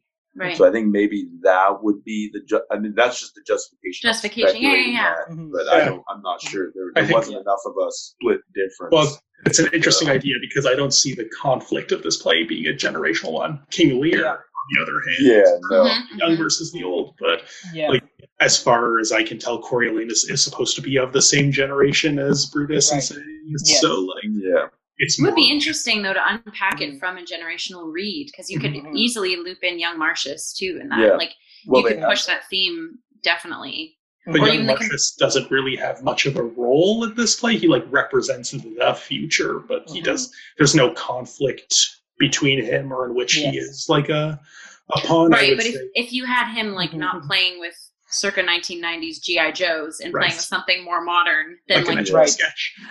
that would play. Yeah. Mhm. Yeah. Yeah, I you just know, saw yeah. Marcius as when he was playing with those toys as more of a reflection of his father and the Yeah. fact that he is a child playing war and Mhm, that mhm, I mhm. guess his 100%. father is also a child. I mean, he throws enough tantrums to to Mhm. justify it. Uh, yeah. But yeah, I think I think that's one other kind of particular Mhm. uh, theme that I think they may have explored is just you know bickering like children Mhm. uh, amongst one another. Yeah. Okay. Mm-hmm. All right. So next we get into our specialized questions of uh, uh, of the Are you episode. saying those questions weren't special? Those questions. Right. Those are for the questions commoners. Very Now we're, uh, special. We're in the Senate. now we're in the, yeah. exactly now we're now we're diving a little bit deeper into this. So one of the things we do have to address is the director uh, Robert Lepage, whose work is now being re-examined in, in a new light after some missteps he's had in his in some other recent productions he's done. Uh, so the question is, uh, how do we interpret or watch this particular play since it came out before a lot of the um, re-examination began for his work, and how do exactly do we look at it now under this new kind of light that we've been looking at Robert Lepage under? Ryan, you kind of came up with this question, so I will let you lead with your response to this. Yeah, so I have very mixed feelings on this matter because, as I think I may have mentioned a couple times just in this Mhm. episode, I, I've always been a big fan of Lepage's work and Mhm, I've been following him for a long time. I mhm. May even write a chapter of my dissertation about him to be determined. Ooh. but yes, but I am also conflicted based on the fact that I think on the matters of those two infamous productions, Slav and Mhm. Kanata, I think he was fundamentally wrong. Yeah. So, like how he handled it, uh, the farce of himself that he maybe Mhm. temporarily, however, made on social media Yeah. which if, if this production would came out after these events, then I would have certainly thought that the social media infusion here had a lot to do with, you Mhm. know, his own objections against the people, seeing himself as a bit of a Coriolanus. But all Yeah. of the news about these things were breaking immediately while this production was actually happening. Right. So, like in the summer of 2018. So clearly, Mhm. this was all planned in advance. But uh, like hearing the way he talks about it much more recently in these interviews that have been posted on the Stratford YouTube channel, like this is clearly on his mind, the his own relation to the people and social media being the platform where Mhm. all of that was unpacked. Um, Yeah.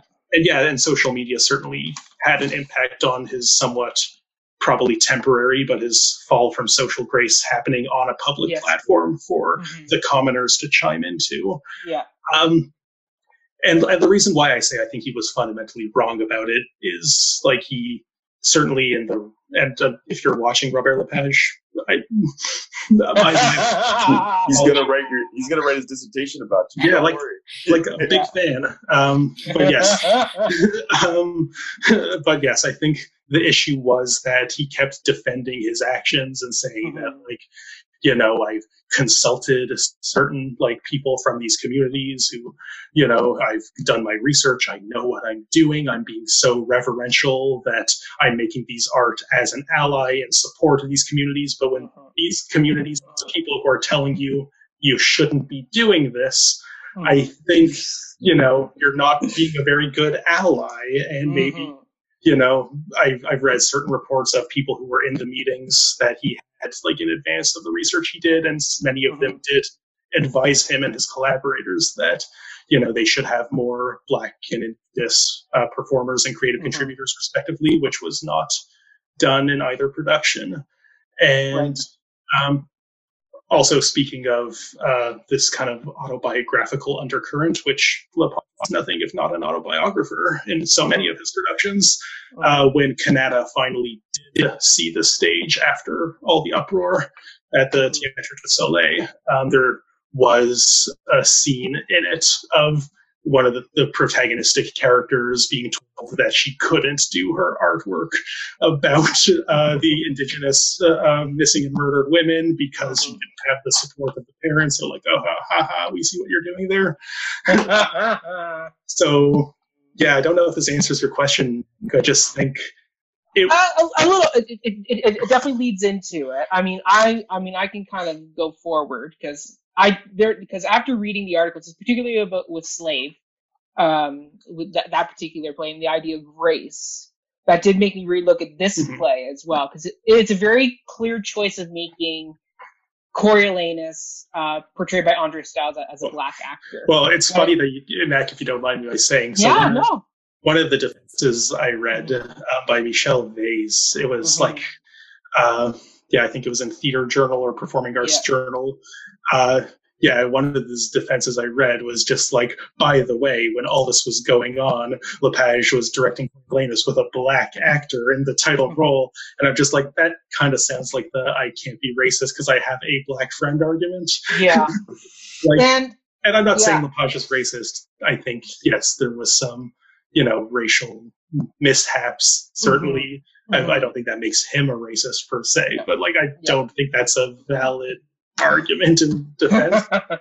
yeah, Um, because I mean, like when, when, especially with the way Coriolanus is portrayed as a very angry black man on on stage, where he's flipping tables and yelling pretty much the entire play, as Ed pointed out. Where you have this, and then also you have the most quiet character, as you said, Ed, the most under or uh, Ryan as the most underrated character, which is um, his wife Virgilia. Mhm. So you have two of them, and then their child is white. which yeah, that's just See, either. That's color. why I I I loved that. If I'm going to interject, because Yeah, the no, go, idea go. of race did not cross my mind at all for this play, Well- and I actually Yeah, sorry, Joel. I found that. Um, and again, this is maybe just my opinion, and I could be completely off the mark in regards to who other what other people think. But um, I've also seen a lot of the people of color in this production in other shows too. So maybe Yeah. that, that was another reason why I wasn't Yeah. really seeing them as their race. Mhm. Um, but it was just in it being such a political piece, it was refreshing to not have race be the, the first thing that my mind goes to personally. Mhm. Like that wasn't what it was supposed to be about, and I, I do think that produ- this production did a really good job of of that. See, I will say there were two key moments for me when race did kind of present itself to the forefront. Mhm. And one of them, like, is just very simple, very subtle, but I couldn't help noticing it. Mhm. Was that, uh, yeah, it was in Act One, scene nine, I believe, uh, when he says he had the blood on his face in the locker room there, and he says, right. I, they had all just declared him Coriolanus his new name, and he Mhm. says, "I will go wash, and when my face is pause fair, you shall perceive whether I blush or no."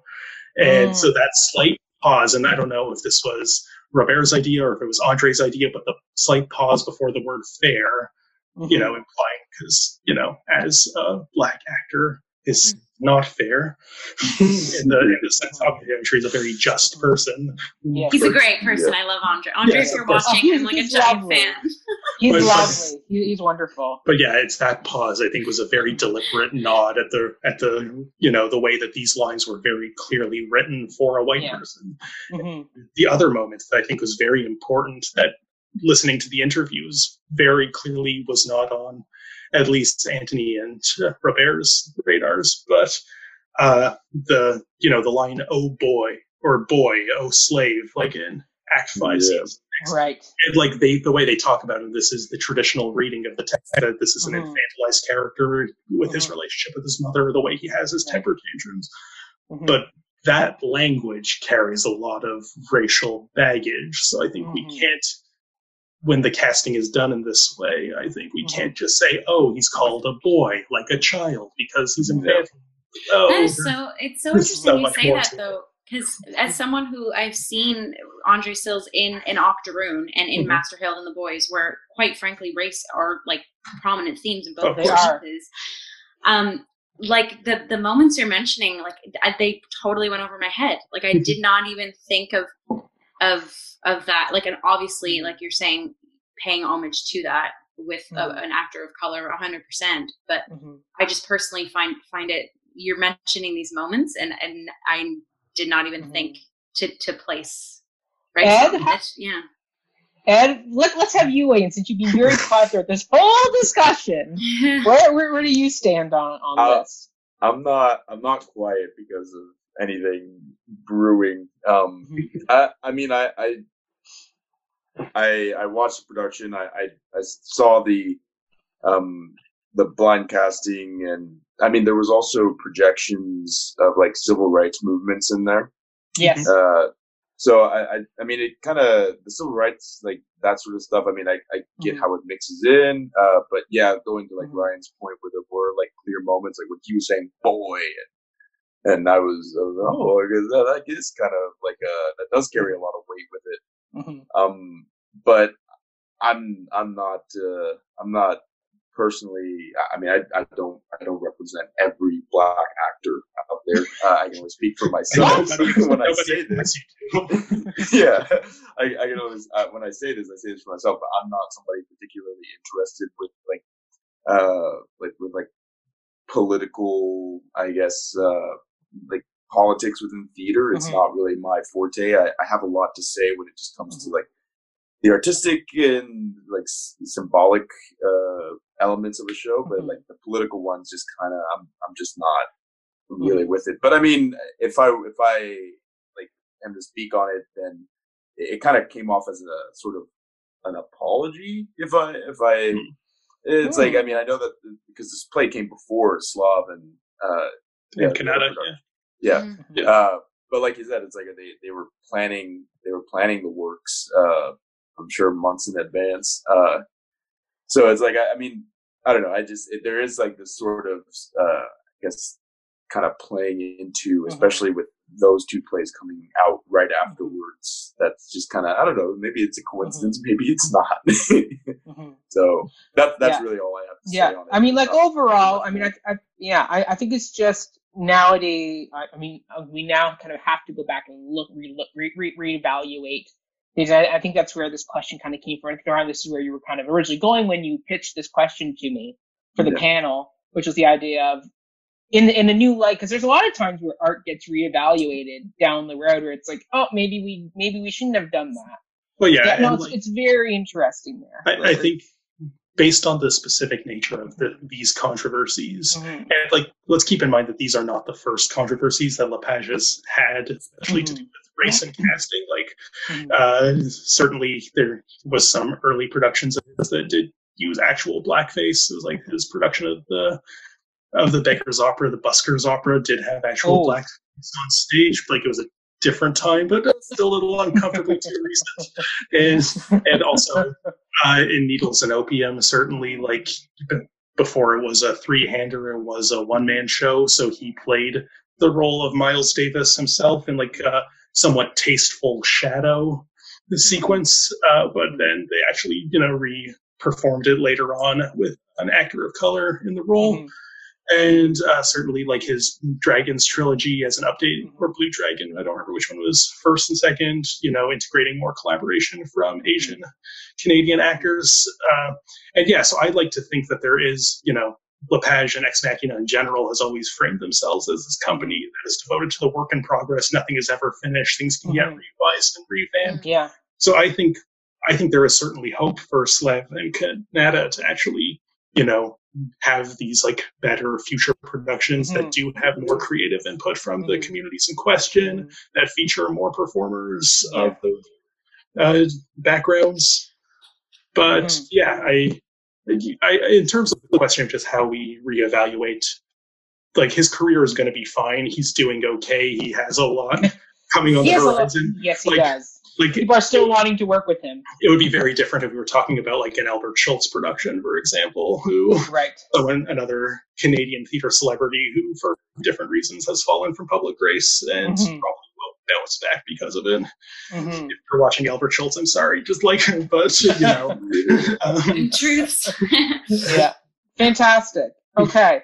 Uh, well, we kind of answered the next question of is this show on brand with Robert Lepage? I think we all agreed that with what we've seen, the technology aspect is very yeah, Lepage. Like you see the clips of his um eight um eight eight seven uh, show that he did, where you see where it's the house and the apartments, and you see the projections inside, and just the way it kind of spins and intercuts with the different sets. You can clearly see the technology. And as Ryan pointed, if you're going to do a technology heavy Coriolanus or any type of low tech technology heavy show, Lepage is kind of your go to guy to do this right. And I think, Mhm. I think I I have to, I, I do think this kind of is a very on brand for him to do this really kind of in depth cinematic reinterpretation of the work. I definitely think he he will probably be a post this this is an alliteration for you a post-pandemic pioneer in the Oh. world 100% There you go, Jill. Coin that term now. a wordsmith. hmm It not be- yeah Ryan, you seem most familiar with Lepage's work. Do you think this was this was mainly on brand with his It- uh, previous works? Yeah, certainly on brand, I would Mhm. say. I Mhm. kind of feel like we've addressed this already, but yeah, Yeah. certain. There were definitely the moments, the camera work. One, Yes. the car was another, the, Yeah. Yeah. the texting, certainly. Like, yeah, that's Mhm. that's why you hire someone like him to do Perfect. that in Awesome. Shakespeare production. Yeah, fantastic. Well, Mhm. speaking of Shakespeare, let's dive in. Let's, we have the last few questions of the show, and they deal more on the text side of things. Mhm. So the first question we have is: If Coriolanus had become consul, do we think he would have done well in the position? Ed, I'm going to let you lead first. So I really see this character as the contrast to Julius Caesar. Mhm. I, you know, they both come into Rome a hero, uh, a war hero, and Mhm. one finds more success than the other. But I Mhm. mean, he he wasn't given a chance to to really be a consul to really implement any law or order. But but if he uh, had become a consul, do you think do you think he would have done well in the job? well, that's what I'm. That's what I'm. That's what I'm. That's why I bring up Julius Caesar because it's like it's Mhm. hard to say, right? It's it's Julius Caesar did well, and he had a air of arrogance about him Mhm. too, and pride. But Mhm. uh, you know, when it comes down to actual action, Coriolanus is somebody who gets it done. Maybe the means is, you know, the, do the means justify the ends? Mhm. The ends justify the means.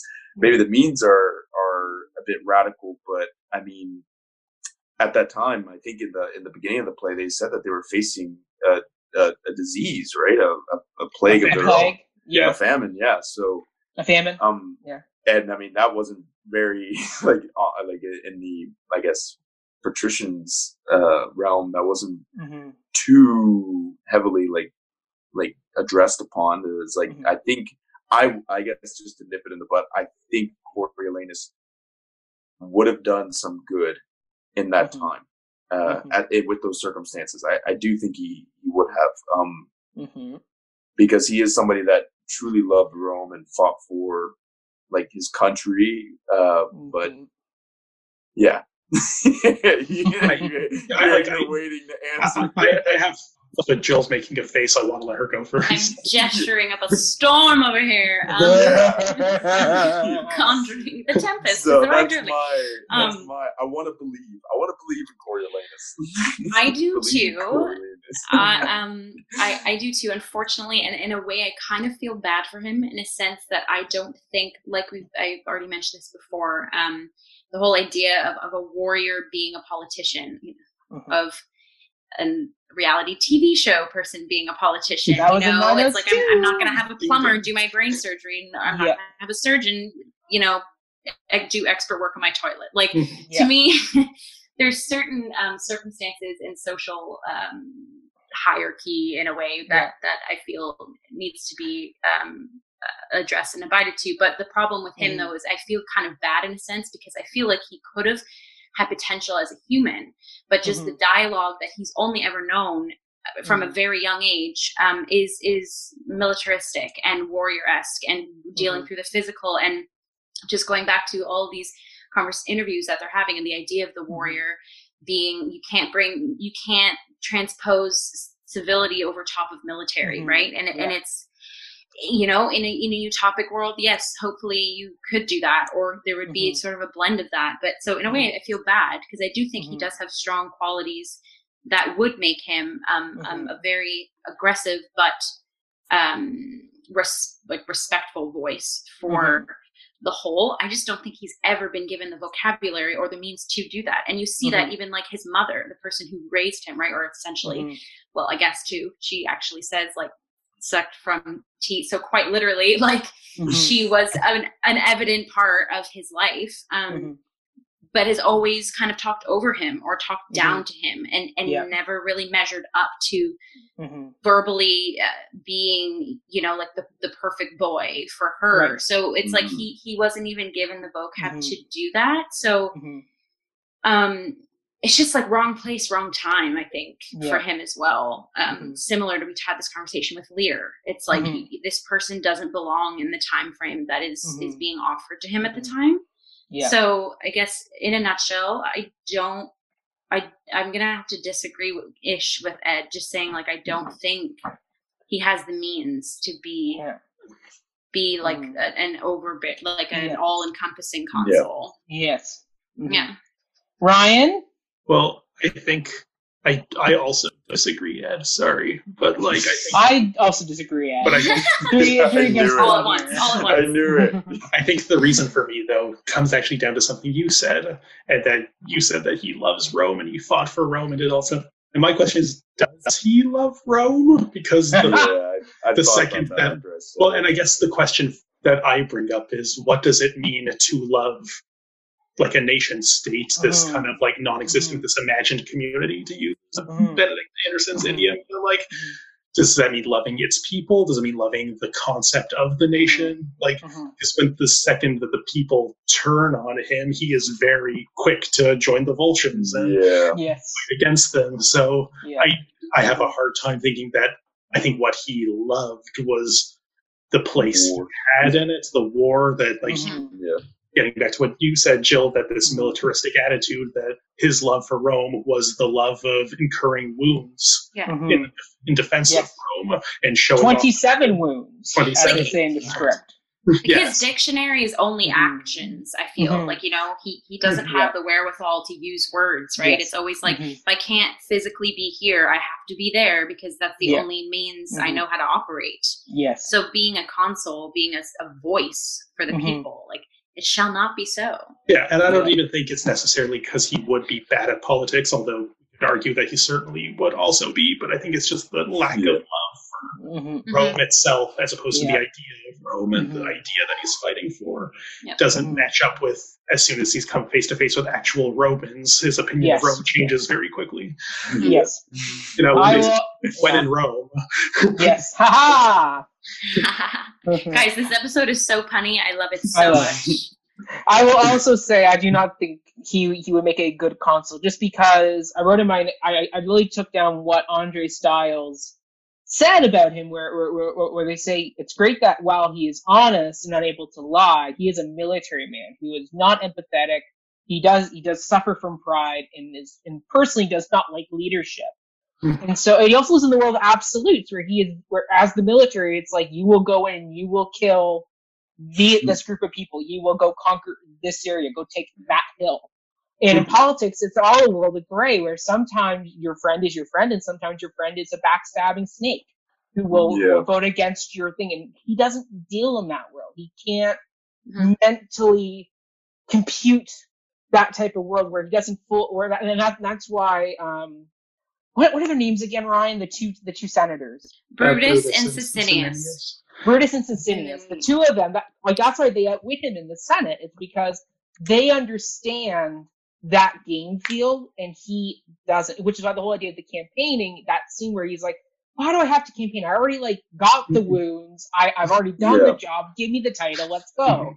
Well, And you bring and up something very, you bring up Yeah. something very interesting, Mac, because okay, he's not part of that world, but is Mhm. that the sort of people, the backstabbing? I was the just thinking that. yeah, is that the kind of people we want? I like. that it- is the world of politics, though. No matter what It's you the yeah, world but I mean, is that politics, but is that desirable in a leader? Yeah. It's like knowing the system, the sneaky back alley deals, and You that. have to. Yeah. As Yeah, a good leader, you you have to know your battlefield. It's the whole thing of why is he a good military leader? Is because he can think like the Volscians and, and beat them. Same thing when he switched over to the Volscian side. Why is he so good at his job? Is because he understands that playbook. Politics to get to get anything done in politics, you have to understand that world and that playbook. One Like the I- why we don't. I, I, I know, like, I, I have seen the film Lincoln, so I know what you're getting at, and like, even good leaders have to do it. But at the same time, like, those two characters, like, reek of like Paul Ryan and Mitch McConnell to me, and like, They are. That's Like, exactly who they are, and that's the game they play, and, and they It's- but- control that world. That's their playbook. But I mean, Unless- this plays into a, and I guess this really goes into the relevancy of thing. It's mm-hmm. like, okay, well, that's is that something we shouldn't let let change or even dare to try and change with maybe drain the this- swamp. Oh God. Well, I mean, you, I mean, you see seen people try to say they're going to change the, the playbook, but unfortunately, the way politics is built these days, with with lobbying and big and, and big deals behind closed doors, no matter where you go, especially in the Western world, in But democracy, say- that's just the way democracy. is. I mean, you go watch a show like John Adams, which is all about the creation of, of, of the Declaration of Independence. Great show, Paul Giamatti from 2007. But that whole But the whole back, say, the whole Mac- backroom dealing of what goes on into making that Mac, let's say- yeah. let's say he did, you know, become consul and he did, and he was able to get rid of all that. Would that not be something favorable? Since that's not Oh, how if he could get rid of it, he- that'd be great. That'd, that'd be great if he could. But even Menenius, Yeah, he deals in But that there's still there's still even But even though Brutus and game well is the difference. Sicinius, even though Brutus and Sicinius are snake-ish, like there's a mundane Mhm. like if you're a political leader you need to have an equilibrium between things you know like you need to have that that that gumption that angst but you also Yeah. need to be common common enough that you're you're you're glazing over all all realms all walks of Mhm. life right Mhm. so as a person you might not be the most bold you might not be the most characteristic or, or the Mhm. picture perfect portrait of it wow my Mhm. alliterations and plosives are on point uh, um, but some someone like Mhm. Coriolanus, because and even Andre Sills in his particular interpretation, he Mhm. said in his interview, he's like he's sort of like the anti-hero in the sense that he Mhm. stands by his beliefs no matter what. Yeah. And that is not what a leader is. Like a, Mhm. you need to sort of encompass all walks of life, regardless of how you behind closed doors Mm-hmm. exude the your own persona yeah. that unfortunately yes there's sometimes on like people who personally don't fit the quota but publicly do glaze enough wherewithal to sort of be be like a, a like a knowledgeable voice Mhm. of the masses like whereas i don't think coriolanus had like just by sheer fact of not having any verbal etiquette any Mhm. verbal foundation any verbal beliefs you know like he doesn't have that in his in his person so i guess Mhm. from from a from a like philosophical point of view yes ed like someone like coriolanus coming in and infiltrating and switching things up and you know having that that would be interesting that would be you know like intriguing to sort of have like d- to to digest but this Mhm. character alone i think there's too many red flags hmm I think it's also important to note that when he got into office, they they were working. They were what is it? Poking at him. Right? Mhm. They, yeah. they were working. Sure. To, they were working Well, against. I mean, So it's that's like- exactly what they were doing from, from the get go. They were already needling him Yeah. to try and make him act out, which which which played into their narrative. it's funny you said needling like, because what? you think of you know coriolanus has his whole like Saber, his whole saber his office. Yeah. Whereas they have the darts, you know what I mean? Yeah. Like it's Mhm. little, it's little big, it's squeamish, it's bold, it's Yeah. you know, Yes. there's there's Yeah. The darts have precision, and the sword has volume. yeah, and the sword's Mhm. also curved too, so it's like any any cut, any is going to be Mhm. very like different. Whereas Oh, you know, I really like that sword imagery with the two offices and the Mhm. sword mantle, and then that was parallel to the paper board, the board of papers. Yeah. you know who I well, think that's is the picture perfect politician in all of this is Menenius. Because he He can speak is. he can speak both languages and he knows Yes. that he can. Yeah. He he's the picture perfect like you have the, just just the dash of arrogance but the, Mhm. the actual knowledge to back Mhm. up your points and your Yeah. opinions to the point where even you know when there's a huge ruckus happening where um, Coriolanus was going to go off on Brutus and Sicinius, and they were Mhm. running back and forth quite literally behind the Mhm. hallway. And then at the end of that scene, Menenius just like freaking takes the saber and just like tosses it on the wall. Like it's like you just held a weapon of war and you just were like, Yeah. "Meh, it's fine. I'm like, Yeah. you know what you're doing. Like you can physically and verbally slay anybody. So it's Very funny. Because- for consul, everyone. Let's do it. Oh I my god, hundred percent. Even so, that's what made that the scene where he wants to to break down the gate. Um, Mhm. and you know, you have these sort of buffoon guards telling me can't pass, and Yeah. literally Tom McCamus alone is kind of just like it's funny. It was kind of like a look into him too. He's like, "Do you know who I am? Like I've been on this stage way more longer than you ever." Like you know, there was just like knowing Yeah. him, but like yes. That alone was such a cool thing because he if it wasn't for uh, like quite literally uh, bullets being pumped into his body because he's Mhm. like well clearly these people only know how to shoot they're not gonna Yeah. sit and have like a, a civilized conversation Mhm. he could have walked right in 100% Yeah. like Mhm. you know but then he, again there was that he knows he's he's like an aura an aura seeker i feel in a way because he he knows how he needs to conduct himself Mhm. with everyone he's in relationship with Mhm. Um he's so you know like he he knows to just be calm cool and collected and a grounding force in the living room scene because he's like Mhm. volumnia's gonna go off coriolanus is gonna act like a child they're going to end up yelling at each other. So I'm just here to sort of be the mediator. It's like, yes, you know Yeah. your role, and to me, Yeah. that that is is like a picture perfect consul or politician, Mhm. in my opinion. Yeah. You need to know your enemies, and you need to know your allies. Mhm. Um, but you also need to know like how to conduct yourself with them as Mhm. well. Like, Yes. yeah. Well Menenius for said. Joe. Menenius for consul. That's the takeaway. So yes, very good. Okay, last question. Woohoo! We're here.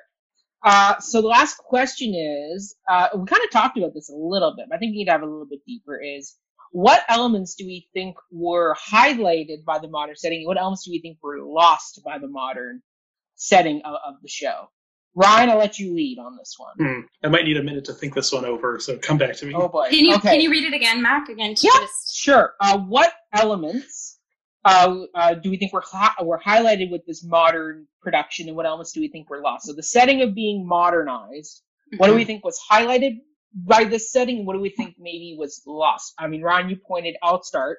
So I think Ryan, you pointed at the whole idea of taking away all those intercutting scenes with the public because you can do that now with technology. Mhm. Um, but at the same time, the modernization highlighted the modernization of our own political atmosphere with the Senate and the consul and the idea of campaigning door to door and the whole idea of the military and the people trying and somebody who's not supposed to be a politician trying to be a politician. We Mhm. get that.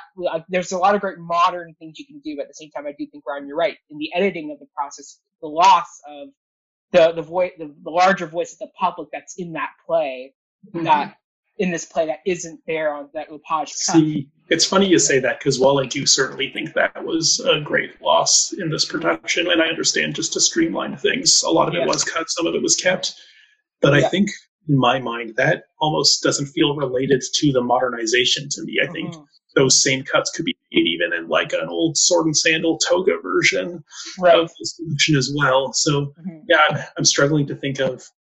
I, I think in terms of just what the modernization added, and we've already Mhm. sort of discussed this whether we needed to add this, but it does create a sense of the timelessness, so to speak, Right. or this atemporal feel of Yeah. this could be now, it could be then, it could be the 40s, it could be the future. Like Mhm. any Mhm. like issues like this can always happen, have always happened, maybe always will happen. Mhm. And so by unmooring it from its certainly from its early modern origins, let alone its Roman setting, Right. I think it does hammer that idea home. I don't know if anything is particularly lost due to modernization, maybe just the intricacies of Roman politics, but because Shakespeare was writing it to comment on his own Elizabethan or Jacobean, maybe by this point, Yes. uh, politics. Anyway, I don't know if it's essential to keep that setting the way it is. Mhm. I just I like period things in general, so I, I never complain to see fancy dress, you know, Mhm. um, but not essential for telling the story. Mhm. Ed, how about you? Um, I think this is just a, a general sort of problem, and I think that the play, because it was set in a modern setting, just kind of let that be a let that be okay. Uh, what what Mhm. I personally think is when it comes to approaching the text with Shakespeare, is that I find that a lot of a lot of Shake in Shakespeare plays that people are just looking to or actors are just looking to find out what is this saying, right? Mhm. Um, as opposed to what image is this painting? Because at the end of the day, Shakespeare is still poetry. Um, Right. So I just think the modern setting, if anything, if it loses anything, if anything is lost from this play, is that it's just the the poetic elements within the speech. Mhm. I I am gonna agree with Ed in that sense. Like they, there there's um like it was it was such a wonderful spectacle to watch and I was never lost in in the the drive of the plot but when it Mhm. came to the the introspective relationships and and like the communication between like, stripping down like all the spectacle and just the text itself Right. and what beauty can come of that and having that bleed into the physicality of the piece um, i will uh, pay props to um, i believe hold on his last name is escaping me graham abbey who played aufidius i think he did a wonderful job Mm. of multiple things one playing the role that lepage production has him play Mhm. via that be um, the role that this Aufidius is, and also the role in this sort of multimedia production. Mhm. Um, two, he he continued like he has the traditional re- relationship or or susses out the the beauty and the poetry that Ed was talking to, and C, it it's like he he knew this production was filmic, and it was almost like he knew that it would be one of the ones that would be blown up into proportion of like this is a filmed version Mhm. of a Shakespeare thing that's going to be on YouTube because it Mhm. was he had he encompassed all that Mhm. when when the camera the lens that we are meant to see with this Mhm. youtube depiction um he was on stage but doing a very brilliant filmic job of Mhm. of acting it as well which i was like you are killing it because theater and and film are completely different mediums um Yes. and as an actor it's it's very it can be very challenging to differentiate the two and he Mm-hmm. Yeah. did it at the exact same time Mhm. um, which I was like, wow, this is this is stunning work. Um, so in a way, I wanted more of that. I wanted there to be, Mhm. even though it was like in this cinematic background, I still wanted the relationship of the t- that the text has Mhm. to offer to Mhm. to be. Um, I've been saying digested a lot more a lot this this episode, but it does make sense. The body of politics we're- we are talking about digesting and, and like Mhm. viscerally um, that kind of thing. But uh, yeah, I wanted I wanted to see to see more more relationship to the text. Yeah. Um, Okay. that was lost through through Okay. the multimedia setting. Yeah. Mhm. Fantastic. Okay. All right. Ryan, any final thoughts before we wrap up? Mm. I guess kind of just piggybacking off the conversation we are just having about like modernization.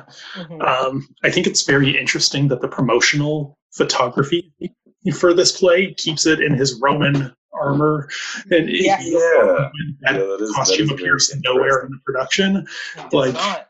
And I, I don't know what to make of that. I, Well, What's he guessing? Well, I think that people- ties back to because Stratford will do these photo shoots, particularly for their seasonal programs.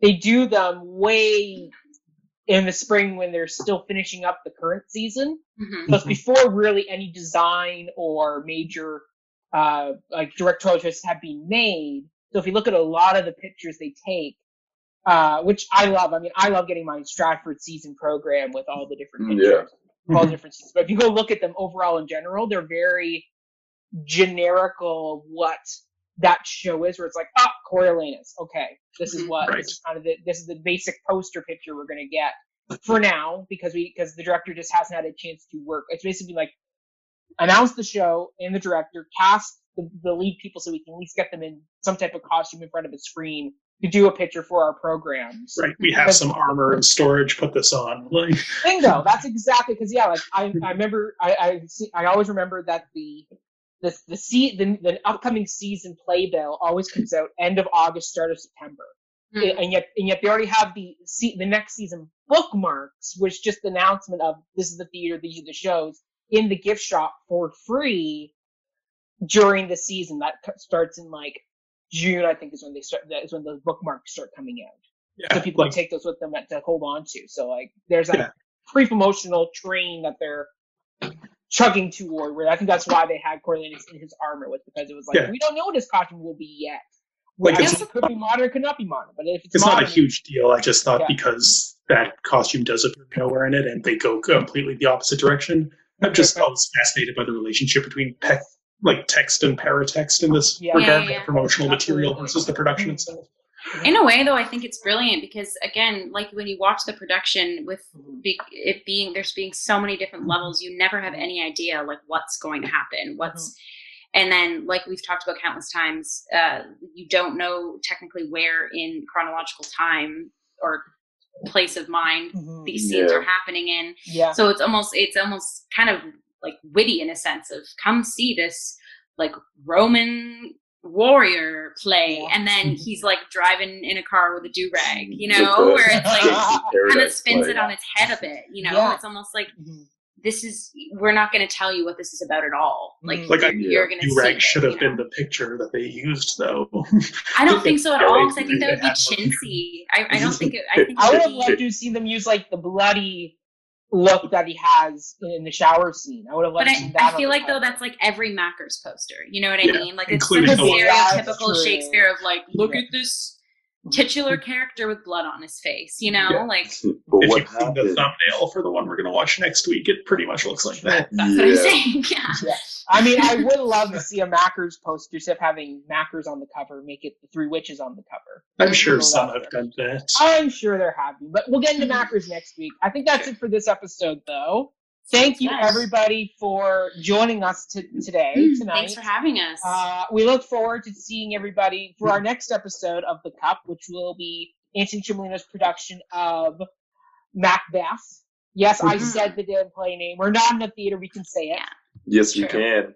But Mac, I all the world talk- is a stage. and technically, you know, virtual this virtual could be, you know, a virtual stage down the line. Well, I mean, nothing's falling on my head yet. And I haven't, I haven't tripped and broken a leg, so we'll see what happens. But there we go. We'll see you all next time, everybody. Uh, be sure to check out uh, Cup of Hemlock's Instagram, Twitter, and Facebook pages. Jill, I'm sure they can find you at, at all your social media pages. Which, uh, what are they? Yes. So um, I usually try to keep it up to date as much as possible, Mhm. but my artist Instagram is Jillian with a J dot Robinson ninety six. Um, Love. I'm also into musical theater and and songwriting as well. So you'll Yeah. see a smorgasbord of acting, singing, being a goofball on my Insta. Um, Love it. Yeah, so that's where you can find my stuff. Fantastic. Ryan, where can they find you and all the sad and fun Well, stuff? Yeah, don't even bother. Just if you like me, just follow Cup of Hemlock. Basically, just Oh, through Cup of the Hemlock. direction. I Good. love It's, individual. Ryan's response is my favorite. Love it. Ed, is there any is there any particular place you want people to follow you? yeah, so please follow me. Um, Mm-hmm. uh, no, you can follow me on Instagram at Edmund underscore Clark underscore official. Uh, that's my actors page. Fantastic. And you can follow me at Mackenzie Horner or, or on all my podcast pages at Before the Downbeat. We just premiered season two as of today. So episode one drop. We officially crossed the 2,000 listens mark. So Yahoo. Fun times Lovely. there. But other than that, everybody, we'll see you next time. Enjoy. Have a great week. Stay healthy. Stay hey. Have a great night. And we'll see you in the in the high, in the in the Scottish Highlands for All right. back. It shall be so. Tomorrow and tomorrow. All right. Very good. Bear, Stalin, Bowser, Howard to the Balkan.